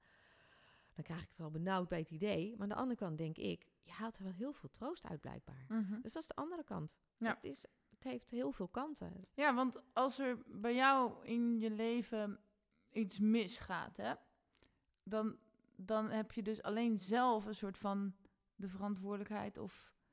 Ja. Snap je? Je kan het niet buiten... Ik kan het niet ergens neerleggen. Nee, Nee. ja, natuurlijk bij de mensen om je heen Ja, wel. nee, maar niet iets wat niet menselijk is, Ja, het zo maar ja. Nee, dat heb ik niet. Dus Nee. ik heb daar wel eens met een soort gezonde jaloezie naar gekeken. Ik denk, ja, dat is dan de kant. Ja, dat is Die- dus waarom ik denk ik meer weer naar het geloof aan het neigen ben. Ik heb het eigenlijk ook niet, maar dat niet hebben kan ik niet aan. dus, dan, dus dan probeer ik het ja, toch maar weer eh, ergens te hebben, zeg maar. ja. Ja, ja, ik snap dat. Ja. ja. Oké, maar eh, is dat... eh, ik blijf er een beetje over doorgaan hoor, maar is het niet ehm, eenzaam? Nee, Nee. nee, Of zinloos? Of... nee.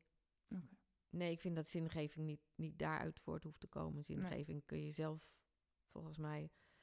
En zingeving, ja, ben je daar heel bewust mee bezig? Is ook maar de vraag. Ik wel altijd, maar... Jij wel, maar in mijn werk niet. In mijn werk zoek ik naar mogelijkheden om met mijn waarschijnlijk ook beperkte middelen eh, te doen wat ik kan.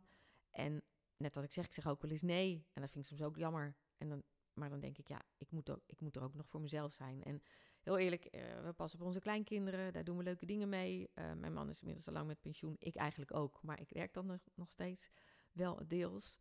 Ik probeer die balans ook te houden tussen een deel betaald werken en een deel vrijwilligerswerk.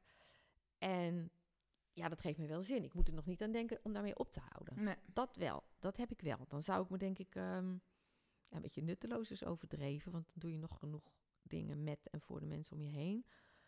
Maar ik denk, zolang ik dat kan en een bijdrage kan leveren, die misschien dan net voor een paar mensen het verschil kan maken, ja, dat vind ik dan wel heel prettig. Daar voel ik mezelf goed bij. Oké. Ja. En maar ehm, hoe weet je nou dat het, ja, zeg maar, zie je ook resultaten in wat je doet? Want, ehm, nou, ik ga bijvoorbeeld altijd heel goed op complimentjes. Maar heel veel dingen voelen voor mij vaak ook gewoon een beetje zinloos. Dat je denkt van ja, ik doe het wel, maar om nou te zeggen dat het echt, echt zijn vruchten afwerpt. Eh, zie je resultaten van wat je doet? Ja, ehm, net zoals eh, wat we net zeiden, preventie. Mhm. Hoe meet je dat? Ja. Zo meet je deze dingen ook niet altijd. Nee. Maar een, ehm, eh, wat zal ik zeggen? Ik, ik schrijf verhalen voor Mokander. Die komen in Ede Stad één keer in de zoveel tijd. En dat gaat over het werk wat de sociaal werkers doen. Dan heb je bijvoorbeeld de dag van de jonge mantelzorger. Dat zijn dus kinderen die binnen een gezin iemand hebben die meer hulp nodig heeft dan gebruikelijk. En waar die kinderen ook in meedoen. Of er ook last van hebben als dingen niet kunnen gaan. Niet kunnen gaan. En dan heb je een interview met een meisje van acht, met haar moeder, die ziek is. En dat plaats je dan. En het is zo'n leuk gesprek alleen al. Waar ik zelf al helemaal blij van word. Dat ik denk, hoe doen deze mensen dat? Hoe kunnen zij zo sterk in het leven staan? En dan wordt dat verhaal geplaatst. En dan krijg ik van drie mensen terug dat de ogen zijn opengegaan. Dat binnen hun gezin hun kinderen ook eigenlijk mantelzorger zijn. Die melden zich dan aan bij Malkander. En die gaan dan één keer in de week naar zo'n mantelzorg kindermiddag of zo. Of doen activiteiten. En daar hoor ik dan van terug hoe leuk dat is en hoe goed dat gelukt is. En dan, denk, dan ben ik helemaal blij. Ja. Dan denk ik, heb ik weer... En die drie kennen misschien ook wel weer drie anderen allemaal. Ik, ik geloof heel erg in dat olievlek-effect. ja. Ehm, ik ben ook lid van de... En dat zijn altijd dingen die je hoort, maar je, waarschijnlijk heb je nog veel meer in. Ja, ja, ja, ja. En wat, ik- wat ik wel gemerkt heb, en dat is wel heel grappig. Ik heb social media natuurlijk. Ik heb een Facebookpagina ook voor het werk wat ik doe. En ook voor de stichting Idee en Uitvoering. En ik heb een Instagram pagina voor allebei. En ik heb gewoon een persoonlijke LinkedIn pagina. En de verhalen die, daarop, die ik daarop doorplaats, die krijgen zo ontzettend veel eh, bekijks. En likes vind ik niet belangrijk, maar impressies, hè? Dat je ziet mensen het Mhm. gewoon hebben gelezen. En dan denk ik, ja, daar blijft altijd iets van hangen. Dat moet haast wel. Ik krijg nooit negatieve reacties, gelukkig. Dat is heel fijn. Als mensen negatief zijn, mogen ze het ook melden, maar dat hoor Mhm. ik vrij zelden.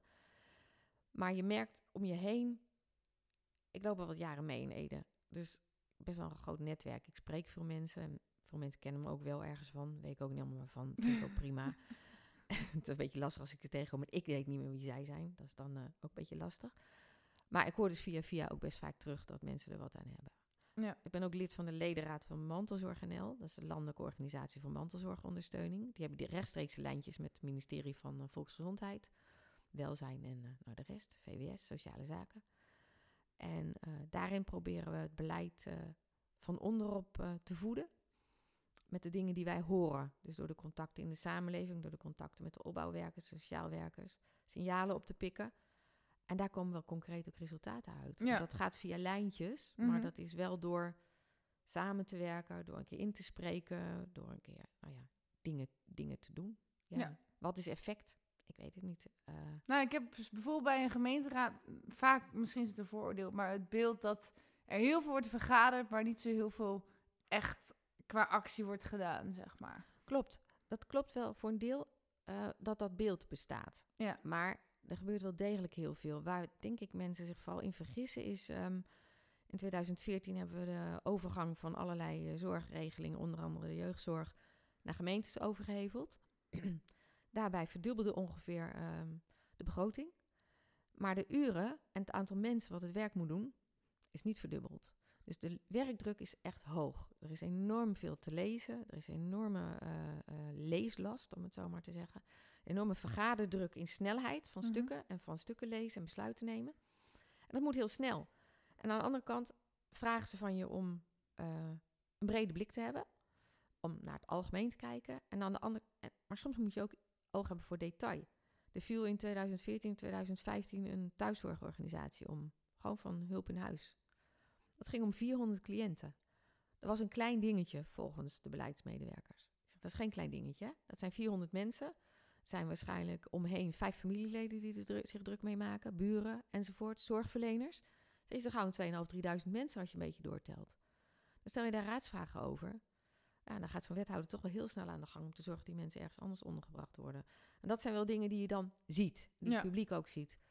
Maar er zijn natuurlijk ja, grote notities en beleidsvoornemens en uitvoeringsprogramma's en noem het allemaal op, die ver van hun bed liggen. Maar er zijn wel de- degelijk dingen bereikt. Ede heeft bijvoorbeeld een... Nou, ik denk dat Ede, ik- zeg het wel, maar dat is eigenlijk nog met, dat, ja, niet om nu mijn vorige woonplaats af te, pra- af te kraken, maar ik zat vroeger in de Ermeloze Jongerenraad. Oh, daar heb je in gezeten. En, leuk. en daar had ik toen, maar dat is ook wel heel veel jaar geleden, het beeld dat, dat de gemeente niet zo heel snel vooruit kwam, zeg maar. Nee, het is soms traag. Ja, En dat heeft dan ook wel vaak met landelijke regelgeving te maken. En met landelijke oormerken van buurt- budget. Hè. Je krijgt geld voor dingen specifiek. En die mag je niet ergens anders aan uitgeven. ja. En soms krijg je geld voor dingen waarvan ik hoop dat ze ergens aan toegekend worden. En die dan aan andere dingen worden uitgegeven. Dus het is een beetje dubbel verhaal, zeg maar. ja. Maar er gebeuren wel degelijk dingen. Er Zijn, ja, ik vind dat de meeste raadsleden toch echt wel heel hard werken. Maar dat je gewoon beperkt bent in je tijd. Ja. Ik had veel tijd. Ik werkte niet ernaast in die periode. Dus ik kon 30 uur in de week makkelijk, eh, makkelijk eraan besteden. Maar Mhm. dat geldt niet voor iedereen. Omdat het een bijbaan is die niet te goed betaald mag worden. Nee. Omdat je het dan doet omdat je het als baan ziet. Ja, Dus daar zit een, daar zit een, ja, daar zit, een, eh, zit eigenlijk een soort eh, discrepantie in. We willen eigenlijk graag mensen het heel goed doen en er heel veel tijd aan besteden. Maar we willen eigenlijk niet dat ze hun baan ervoor opzeggen. Nee. Want dan is het, ben je een baantjesjager. Ja. Dus lastig. Heel Ja. lastig. Ehm, even denken. Is er nog, want ja, we hebben nog niet echt over communicatie op zichzelf gehad. Eh, wat kan ik erover vragen? Vertel. Eh, nou, wat heb je met communicatie? Ik denk dat het al vrij duidelijk is hoor, maar Ja, de communicatie is gewoon de basis van de manier waarop we met elkaar leven, Ja. denk ik. Als je niet communiceert, houdt het op. Op Mhm. wat voor manier dan ook. En ik vind wel dat communicatie soms heel ingewikkeld wordt gemaakt. Ja. Niet alleen in woorden, maar ook in vormen. En ehm, dat te weinig, daar vind ik gewoon dat het nog veel aan schort. Dat het te weinig de mensen om wie het gaat eh, gevraagd wordt hoe zij hun communicatie eh, of hun informatie tot zich zouden willen krijgen en hoe er met hen gecommuniceerd wordt. Men hebben al een beetje aangestipt natuurlijk met de digitale problemen. Wat jij zei, ingewikkelde brieven. Ehm, Als je mensen een brief stuurt van de overheid moet nooit langer zijn dan A4. Mag gewoon echt niet meer zijn. Mensen lezen, niet lezen gewoon niet verder. En op de achterkant staan dan nog alle regeltjes en voorwaarden. Nee, maar voor- eh, dat gaat niet per se voor de gemeente, maar... Nee, maar bewijzen van. Ja, Ja, ja. Maar heel vroeger kon je bijvoorbeeld, ehm, als je werk zocht, dan, dan ging je gewoon rondvragen van, goh, wie heeft werk voor me? En dan kom je binnenlopen en je was aan het werk. Nou, dat kan tegen, ja, het zal vast wel ergens kunnen, ligt ook Ja. een beetje aan wat voor werk je zoekt. Ja. Ehm, maar dat soort dingetjes, overal zit nu wel een heel digitaal systeem tussen en administratieve rompslomp. Zeker. Terwijl ik eigenlijk gewoon, ja, vroeger kon je gewoon, hé, hey, ik eh, kan dit, ik heb dit te bieden en dan was het kom maar. Maar tegelijkertijd, ja, je wil ook weer in de zorg bijvoorbeeld natuurlijk genoeg controle erop hebben dat je wel goede mensen ervoor hebt staan, snap ik ook wel. Maar ik vind het soms lastig dat er soms de, het papierwerk het overneemt van de menselijkheid, zeg maar. Ja, ik denk dat we veel meer toe moeten toch naar gewoon die persoonlijke contacten. Ja, En ik vind bellen geen persoonlijk contact. nou, het is in ieder geval beter dan eh, een mail misschien of zo. Ja, dat is beter. Ja. Maar ik denk altijd, eh, ja, zeiden we vooraf aan het gesprek al, je non-verbale communicatie zie je nu ook niet. Maar die vind ik wel belangrijk. Dat is zeker in als je iemand ergens voor nodig hebt of men heeft jou nog of jij hebt iemand nodig. Ja, dan vind ik het wel belangrijk om te zien wie er tegenover je zit en hoe iemand eh, reageert op de dingen die je zegt. Mhm. En soms kan het ook heel makkelijk zijn. Ik heb eh, stagiaires gehad die zich zeker ook via scholen wel digitaal aan moesten melden. Maar ik wilde ze altijd eerst zien. En ik wilde ook altijd heel graag dat ze vragen stelden. En als ze dat niet deden, dan dacht ik, zo, dat is zoiets. Dat kan je dan pas merken hoe iemand eh, tegenover je zit. Ja, Als iemand dan alleen maar zegt ja, nee, ja, ja, nee. En niet zeg maar, hoe gaat dat dan? Of, eh, ja, toen dacht ik al, daar, daar kan ik niet mee communiceren. nee. En dat moet wel kunnen in dat soort situaties. Daarom is communicatie zo belangrijk. Ja, Mhm. sowieso is communicatie belangrijk. Maar vooral eh, de juiste middelen kiezen. Ja. Daar zit het hem ook wel in. En dat is zoeken. Dat blijft zoeken. De maatschappij verandert, mensen veranderen, hun verwachtingen veranderen. Verwachtingsmanagement is ook wel een ding in communicatie, denk ik, waar je van bewust moet zijn. Want je schrijft iets om een reactie vaak te krijgen of, of om iemand te informeren. En wat verwacht je eigenlijk van de andere kant? Wat ze hebben aan kennis of wat ze willen van je of dat stuk empathie. Ik denk ja, dat jij dat... stuurde mij ook nog een berichtje over de podcast van ja, ik heb niks voorbereid. Toen dacht ik, oh ja, misschien moet ik nog zo'n standaard mailtje maken wat mensen Nou, moeten niet. voorbereiden. Toen dacht ik, ja, of juist niet, want het maakt ook weer persoonlijk dat ik het gewoon even naar je toe stuur. zou ik niet doen. Nee. Nee, zou ik niet doen. Als mensen er niet om vragen in dit geval, is dat misschien niet nodig. Een podcast is natuurlijk een vrij spontaan gebeuren. Ja. Dus dat is... eh, Maar jij zegt dus communicatie is belangrijk. Ik denk dat ik het zeker met je eens ben, want ik ben ook wel een communicatief dacht het wel, ja. En toch zit ik nog even helemaal aan de andere kant te denken. Dieren hebben, natuurlijk iedereen heeft een enige vorm van communicatie, maar die praten bijna niet bijvoorbeeld. Dus zouden we, zijn we misschien niet een beetje te ver geëvolueerd in onze communicatie? Zouden we niet gewoon lekker onze mond moeten houden en de leiding laten overnemen door degene die gewoon de meeste macho gorilla uithangt? Ja, allemaal trumpjes misschien. Ik weet niet of we dat willen. ik niet echt op te wachten. Nou, nee, nee, dat is misschien wat ver. Maar ik denk wel dat mensen soms moeten nadenken voor ze iets posten. Uh-huh. Als ik dan op Twitter eh, rondkijk af en toe, maar daar zit ik ook nog wel op. Dan denk ik, ja, daarin zouden we misschien iets moeten, Mhm. iets moet terughoudender moeten zijn met z'n allen. Met oordelen. En eh, als je het daarover hebt, ja, daar is nog een hele wereld te verbeteren, denk Ja. ik. Het is om maar te roepen over van alles en nog. En dan vooral anoniem, dan denk ik, jongens, dat bedoel ik dus, haal mensen uit hun, altijd uit de anonimiteit. Dan praat je anders. Dat zeker, want als je weet over wie je praat, dan, ja, dan ken je het hele verhaal. En dan kan je niet meer op één stukje oordelen. Kennen is erkennen en herkennen. Ja, hè? Dus er zit echt, die woorden zitten niet voor niets met elkaar verbonden. Mhm. Het is, eh, dat geldt over problemen, maar ook hoe mensen in de wereld staan. Wat ze willen, wat ze niet willen. Ik denk als je dat hoort van mensen, dat je nou ja, veel vaker tot ontdekking zult komen van... oké, ik vond jou misschien heel raar, maar nu praat ik met je. En snap ik het. En nu snap ik het, ben ik het misschien niet met je eens, hè? daar zijn we er weer. Ja, Maar ik begrijp wel waarom je zo denkt. Nou, dat, dat krijg je op social media natuurlijk van je langs als levensdagen niet voor elkaar. Dat, Nee. eh, dat gaat niet. Ik heb ook wel eens mensen gereageerd hebben gewoon op een Facebook berichtje. Dat ik zei, zullen we gewoon een keer kop koffie drinken? Ja. En dan ga je koffie met ze drinken. En dan blijkt dat je het niet eens bent. maar Dat je wel een heel leuk gesprek hebt. Ja. En dat is denk ik waar het om gaat. Dat je elkaar ziet en elkaar herkent en erkent in wie ze zijn. En dat kun je alleen maar met goede communicatie. Eens, maar ik heb dus bijvoorbeeld ook... ehm, toen begon ik ooit met de opleiding pedagogisch werker jeugdzorg. En daar begon het eigenlijk met dat ze van mij vroegen om heel veel verslagen te typen van wat je dan hebt gedaan. En alles moest geëvalueerd worden met formulieren en met elkaar bespreken. Ja, en dat ging in al mijn opleidingen zo door. En nu Ja. kan ik niks anders meer dan overal op reflecteren. En soms denk ik wel eens... het is wel goed soms om, om, om dingen te verbeteren of inzicht te krijgen. Of... Maar soms denk ik wel eens... Als ik nou gewoon lekker onwetend was gebleven... zonder al dat reflectie, reflectie, reflectie... Misschien had ik het dan ook wel gewoon goed gedaan... wat dan goed mag betekenen. Snap je? Als er zijn gewoon mensen die nooit leren reflecteren. Die doen gewoon lekker. En die zijn hartstikke tevreden. En die doen geen vlieg kwaad. Ja, en dat als ze het wel doen, dan, dan hebben ze dat niet door. Misschien ook. Of ze horen het van een ander. Dat kan natuurlijk ook. en dan denken ze, ja, eh, het is niet mijn schuld. Want ik heb, snap je? Ja, ik weet niet. Soms denk ik wel eens van, is het niet fijner om gewoon wat simpeler te zijn? Dan al die communicatie de hele tijd. Ja, dan al die communicatie is misschien te overdreven. ik, vind, ik vind trouwens verslagen maken niet echt communicatie, als ik heel eerlijk moet zijn. Nee. Tenminste, niet wat ik hoor van mensen hoe lang en hoeveel dat moet. Ja. Maar ik denk dat veel dingen ook wel veel korter kunnen. Ja. Dat is ook het aardige van schrijven van columns of Mhm. van een stukje in de krant. Als je niet meer dan 400 woorden mag gebruiken, Dan, dan beperk tot je tot essentie. Ja, ja. Het is altijd te lang als ik begin. Het is altijd te veel.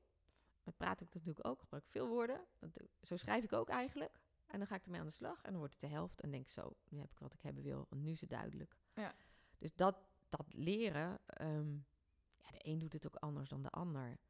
En de een vindt communicatie ook belangrijk en de ander niet zo belangrijk. Maar zonder communicatie kunnen we elkaar denk ik niet meer bereiken. Hoe moet je dat doen? Ik bedoel, ik voel niet wat Nou ja, jij dan wordt het meer met lichaamstaal, maar dat is nog steeds communicatie. Het blijft natuurlijk. communicatie. Die hoort er zeker bij. Ja. Die hoort er zeker Of bij. met oeh, oeh, ah, ah. Nee. Ja. Eh, Nee, je manier van kijken, je manier van bewegen, van handelen. Ja. Ja, ja je gezicht, je mimiek is toch wel, ja, wel heel belangrijk ook, denk ik. We gaan een beetje afronden. Volgens mij hebben we wel... eh, Ja, ik weet het helemaal niet, ja. ja, nou, ik zie nog wel... eh, hebben we genoeg over jouw bedrijf gezegd? Over mijn bedrijf. Want Ja, mijn bedrijf is reclame gemaakt voor je, zeg nee, maar. dat, is niet, eh, dat is ook niet heel erg. Ik heb ehm, in eh, 2018 eh, ben ik gestopt bij de gemeenteraad. Ik zal je dat verhaal besparen. Dat was een ingewikkelde situatie. En toen dacht ik, wat zal ik gaan doen? Zal ik nog wat gaan doen? Heb ik daar zin in? En toen waren er heel veel mensen om me heen die zeiden... Jari, je weet zoveel van... Je hebt allerlei dingen gedaan. Je hebt vrijwilligerswerk gedaan. Ik heb bij vluchtelingenwerk een aantal jaren vrijwilligerswerk gedaan. Ik heb eh, in de voetbalclub, ik heb een adviesraad gezeten. Van alles gedaan, waardoor ik in Ede best wel goed de weg weet. Om het zo maar te zeggen. In heel veel sectoren. En zegt eigenlijk jammer om dat verloren te laten gaan. Je schrijft heel graag, dat deed je ook voor die tijd. Waarom ga je dat niet weer doen? En waarom ga je niet iets met die communicatie doen? Toen dacht ik, ja, waarom ook eigenlijk niet? En eh, dat ben ik gaan doen en dat, dat doe ik vooral. Ik, ik zeg altijd, ik maak reclame voor maatschappelijke dingen. Ik maak nooit reclame voor, eh, je zal maar geen auto aan horen prijzen Nee. of, een, eh, of een eh, wasmiddel of zoiets dergelijks. Prima, moet vast ook allemaal gebeuren. Hoewel ik het ook niet lang, lang niet met alles eens ben. Maar ehm, ja, mijn missie zit daar wel in dat ik vind dat ik moet proberen via die manier het voor mensen wat makkelijker te maken om hun leven te leven. Laat ik het zo dan zeggen. Dat Ja. is een beetje wat ik. En, en die herkenning en erkenning van mensen die er ehm, die je misschien niet ziet, omdat ze zo druk bezig zijn met overleven. Maar dat ook die ertoe doen. Want dat we zonder. Wij hebben iedereen nodig om onze maatschappij te laten draaien. En Mhm. onze samenleving eh, een beetje leuk te laten zijn. Dus laten we daar ook alsjeblieft een beetje bij helpen. En dat is eigenlijk mijn visie. Ja. Ja. Cool. Eh, hoe wil je herinnerd worden als je bent overleden? En dan door wie? Ja, dat ook. dat is aan jou, hè? Ehm, nou, ik hoop dat mijn kinderen. ehm, ik weet niet of mijn man overleven of niet natuurlijk. Maar ik zal bij mijn kinderen beginnen. Ik hoop dat mijn kinderen en degene die daar nog weer nakomen, zoals mijn kleinkinderen, me herinneren als een eh, geïnteresseerde eh, moeder en grootmoeder die er voor ze is. Die ze heeft geholpen zonder ze eh, als een curlingmoeder of oma te, te behandelen. Zo van alles uit de weg halen. Ze bewust laten maken van dat ze iemand zijn. Dat ze mogen zijn wie ze zijn. Dat merk je nu al bij opgroeiende kleinkinderen hoe belangrijk dat is. Zeker ook na de coronaperiode, waar ze een beetje onzichtbaar waren voor heel veel dingen. En ehm, dat ze denken dat ik mijn steentje wel bijgedragen heb aan, eh, aan, de, aan een beetje de leefomgeving. Het leven hier in Ede, om het zo maar te zeggen, wat leuker te maken voor mensen. En verder, ja, hoe ze mij herinneren. Ik zeg altijd, als ze af en toe je naam noemen, leef je nog een beetje voort. Dat is misschien ook wel leuk. Dat weet, ik weet het eigenlijk niet. Het is, uh... Maar je hebt niet een hele grote aanbiddingsdrang, zeg maar. Dat, dat je een soort beroemdheid moet zijn of worden. Nee. Oké. Nee, nee, nee, dat heb ik ook nooit gehad. Dat is ook nooit, dat is ook nooit de reden geweest om de dingen te doen die ik ben gaan doen. Ik, ben, ik was uh, lid van de adviesraad uh, Participatie en Integratie. Toen participatie nog was, mensen van een andere cultuur moeten meedoen. En niet participatie zoals nu werken, hè. Het is nu werken.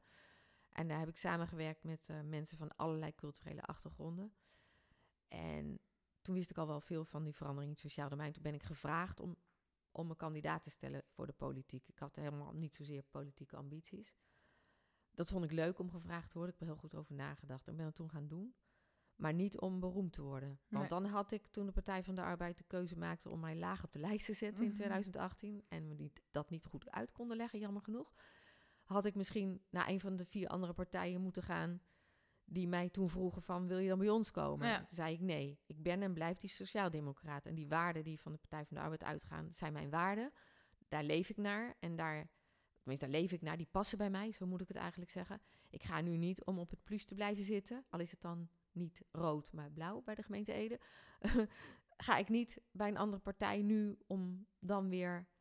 En toen zei ze, ja, maar wil je dan die dingen bereiken? Ik zei, ja, maar ik denk dat ik dan met die partijen niet de dingen bereik die ik bereiken wil. En dan houdt het voor mij op. Nee, het is voor mij niet een heilig moeten om, uh, om in de media te verschijnen. En, en je doet het wel, want ik ben ook woordvoerder geweest voor de uh, Hoge Overede uh, actiegroep die hier tegen de laagvliegroutes heeft gestreden. Dus dan sta je inderdaad in het provinciehuis een inspraak te doen. Maar dat is omdat je het kan. Ja, dus meer gewoon dienstbaar aan je missie en, ja. en aan je authenticiteit, zeg ja, maar. Ja, precies. Dus dat is, dat is denk ik wel wat, wat het is. En daardoor heb ik ook, um, wat was toevrij, hebben we gedaan met kerst. Met Daan Overheem uh, opgezet. Ook wel bekend. Misschien heb je ook wel eens gesproken, dat weet ik Ja, niet. ik heb uh, laatst in de Stingerbol uh, gezongen. Ja, ja. Oh, je hebt gezongen in de Stingerbol. ja. ja. Dus daar heb ik dat toen mee opgericht. Hè, dat mensen met kerst andere mensen in huis uitnodigen om mee te eten. Ja, en dan moet er iemand het woord doen. En dan zeg je, oh, laat iemand van Malkannen dat doen. Want die zoekt de kandidaat. Die zoekt de mensen die moeten aanschuiven. Of laat iemand het doen die gastvrouw... Maar die willen dan niet. En dat snap ik dan ook. Dus ja, jaar na jaar sta je daar dan dus bij Martin Bot voor de camera om het verhaal te vertellen. En dan zeggen mensen, moet jij dat altijd doen? Ik zeg, nee, ik heb eerst gelobbyd bij anderen. Maar als mensen het niet doen, ja, dan, dan doe ik het zelf. Want ik wil wel graag dat verhaal vertellen. Ik wil wel graag dat er zoveel mogelijk mensen met kerst niet alleen zijn en bij anderen zijn. En ontdekken aan beide kanten hoe ontzettend leuk en waardevol dat is. En wij deden het niet alleen om te zorgen dat mensen niet met kerst alleen waren, maar we hoopten, en dat is ook gebeurd, dat het jaar daarna die mensen weer teruggevraagd werden, maar ook dat door het jaar heen er contact was. En dat is gebeurd. Mensen zijn echt niet vrienden geworden, maar hebben wel een beetje zorg voor elkaar gekregen. Die mensen die zo eenzaam waren, zijn minder eenzaam. En daar doe je het voor. En dan wil, dan wil je dat verhaal vertellen. En als ik dan degene ben die dat verhaal moet vertellen, dan zie ik mezelf als dat middel om het doel te bereiken, maar niet het doel. Ik zeg altijd communicatieadvies of PR-bedrijven of publiciteit zoeken. Dat doe je niet om jezelf te promoten. Want dat doe je, ik doe het altijd ten dienste van datgene wat ik wil bereiken. Ja. En, dat, en het is natuurlijk best wel leuk als mensen zeggen: Oh, het was een leuk interview. En oh, wat kun je dat goed? Of wat heb je dat leuk geschreven? Tuurlijk vind je dat fijn. Ieder, Mhm. jij, draai, jij, jij gaat ook goed op complimenten. Ja, zeg maar ik, ik vind van mezelf dat ik te veel afhankelijk ben van waardering. Ja, maar als jou dat stimuleert om te doen wat je doet. Uh-huh. en je helpt daar weer anderen mee, is dat niet zo erg, toch? Nou ja, nou ja ik vind jou dan een oprechter. Zeg maar, jij doet het echt vanuit je hart en ik doe het om een beetje waardering te krijgen. Ja, ik weet niet hoe oud jij bent. Ik ben 31. Nou, dan schelen wij ruim 40, zeg maar 40 jaar. En ik, ik, voor mij is het natuurlijk, ik, ik wil nog heel lang door. Ja. Maar ik kan ook wel verder terugkijken in Mhm. hoe dingen zich ontwikkeld hebben. En meer nagedacht, denk ik ook, omdat je er meer tijd voor hebt. Gewoon ook als je ouder wordt. Ja. andere manier zit je niet meer in die malle molen van elke dag dingen moeten en kunnen enzovoort. Waardoor je er ook over na gaat denken. En je hebt ook andere gesprekken. Ik heb met mijn vriendinnen nu hele andere gesprekken dan 35 jaar geleden. Het, is, het heeft veel meer op inhoud en hoe is je leven nu. En als je terugkijkt, zou je dingen anders doen. Tuurlijk, je zou allemaal dingen anders doen. Maar het heeft je ook geleid tot iets. En dit heeft mij geleid tot wel die overtuiging. Ik was, vroeger vond ik het ook nog wel spannend om wat te zeggen. Mensen dachten dat niet, maar ik vond het wel. Het stond me kloppend hard. Ja. Want bij ieder feestje en dat soort maak ik een gedicht of een lied. En daar sta ik ook een verhaal te houden. Dat vind ik leuk, want dan hebben mensen een herinnering. Maar dan begint het echt wel. Ik ben heel erg blij dat elke eh, bijdrage die je doet in zo'n gemeenteraad bijvoorbeeld, of in andere vergaderingen, begint met Goedenavond, voorzitter. Dan kan je even ademhalen. Kan even de hartslag zakken. En dan kan je aan je verhaal beginnen. Dat Ja. is wel. eh, dat, dat zijn dingen die ik ook heb. Ja. Ja, het, lijkt, het leek altijd soms heel makkelijk, maar dat is het natuurlijk niet. Maar ook weer vanuit de drive. Als niemand het verhaal vertelt, wordt het niet verteld. Ja. En dat kan in de persoonlijke sfeer zijn, kan zakelijk zijn. En dat kan zeker ook in het hele sociale domein het geval zijn. Ja. Dat super, ik vind het superleuk om te doen ook. Ik word er heel blij van. Mooi. Ik word ook echt helemaal blij van jou. Nou, dat is heel fijn. ik vind ook dat jij een fijne manier van eh, gesprek voeren hebt. Dus Dank dat je. is, eh, ja. Nou, we gaan nu naar de allerlaatste vraag. Ja, en dat vertel. is, waar kunnen mensen je vinden als ze meer over je willen weten? En dus ook van, eh, als ze nu luisteren van, ehm, waar wil je graag voor gevraagd worden? Of wil je voor aanbieden? Of misschien zeg ik, ben druk zat, eh benader mij alsjeblieft niet. Maar ja. Nee, ik heb, ik heb genoeg te doen, maar er is altijd nog wel ruimte voor iets anders. En zeker voor wat kortdurende eh, opdrachten. Ehm, ja, ze kunnen mij vragen als voorzitter, als verbinder, als groepen bij elkaar gebracht moeten worden. ehm, om te kijken waar liggen de overeenkomsten en waar kunnen de verschillen weglaten. Als ik het kort- mag zeggen. Ik was ooit in een speelgoedwinkel met mijn kleinkinderen. Mijn kleindochter mocht wat uit, een van mijn kleindochters mocht wat uitzoeken en die kon niet kiezen. Toen zei de winkelmeneer, die zei, gaan we eens anders doen. We gaan eerst eens weghalen wat je niet leuk vindt. Dan hou je vanzelf over wat je wel leuk vindt. En dat is wat ik zelf in mijn werk doe. En wat ik ook graag eh, anderen wil bijbrengen, zeg Mhm. maar. Ga kiezen, ga, ga voor de dingen waar je voor gaat en die je belangrijk vindt. En ga, zet die op de voorgrond. Als je me daarvoor nodig hebt, dan kan ik je gewoon heel erg goed bij helpen. En ook prioriteit stellen dus. prioriteiten stellen en uitzoeken wat voor jou belangrijk is. Wat jij graag in een verhaal kwijt wil. Ik schrijf heel graag. Ja, Ik heb ook, ehm, als ik interviews doe, is het nooit een half uurtje. Het is altijd langer. Gewoon dat ik mensen ook ik leren- wel. Nee.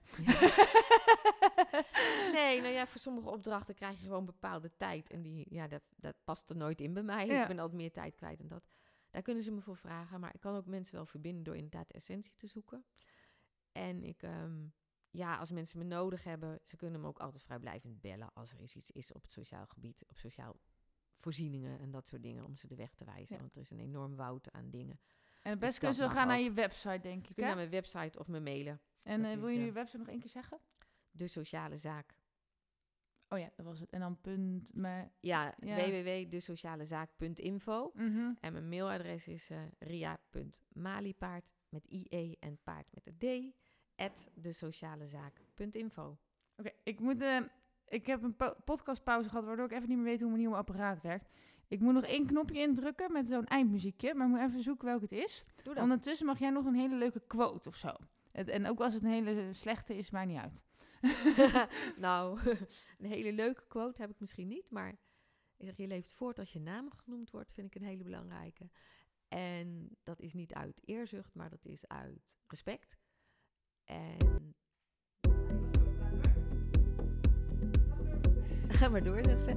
En eh, iedereen telt mee en doet mee. En als we daar allemaal een beetje aan bijdragen, denk ik, dan wordt de wereld een hele plezierige wereld.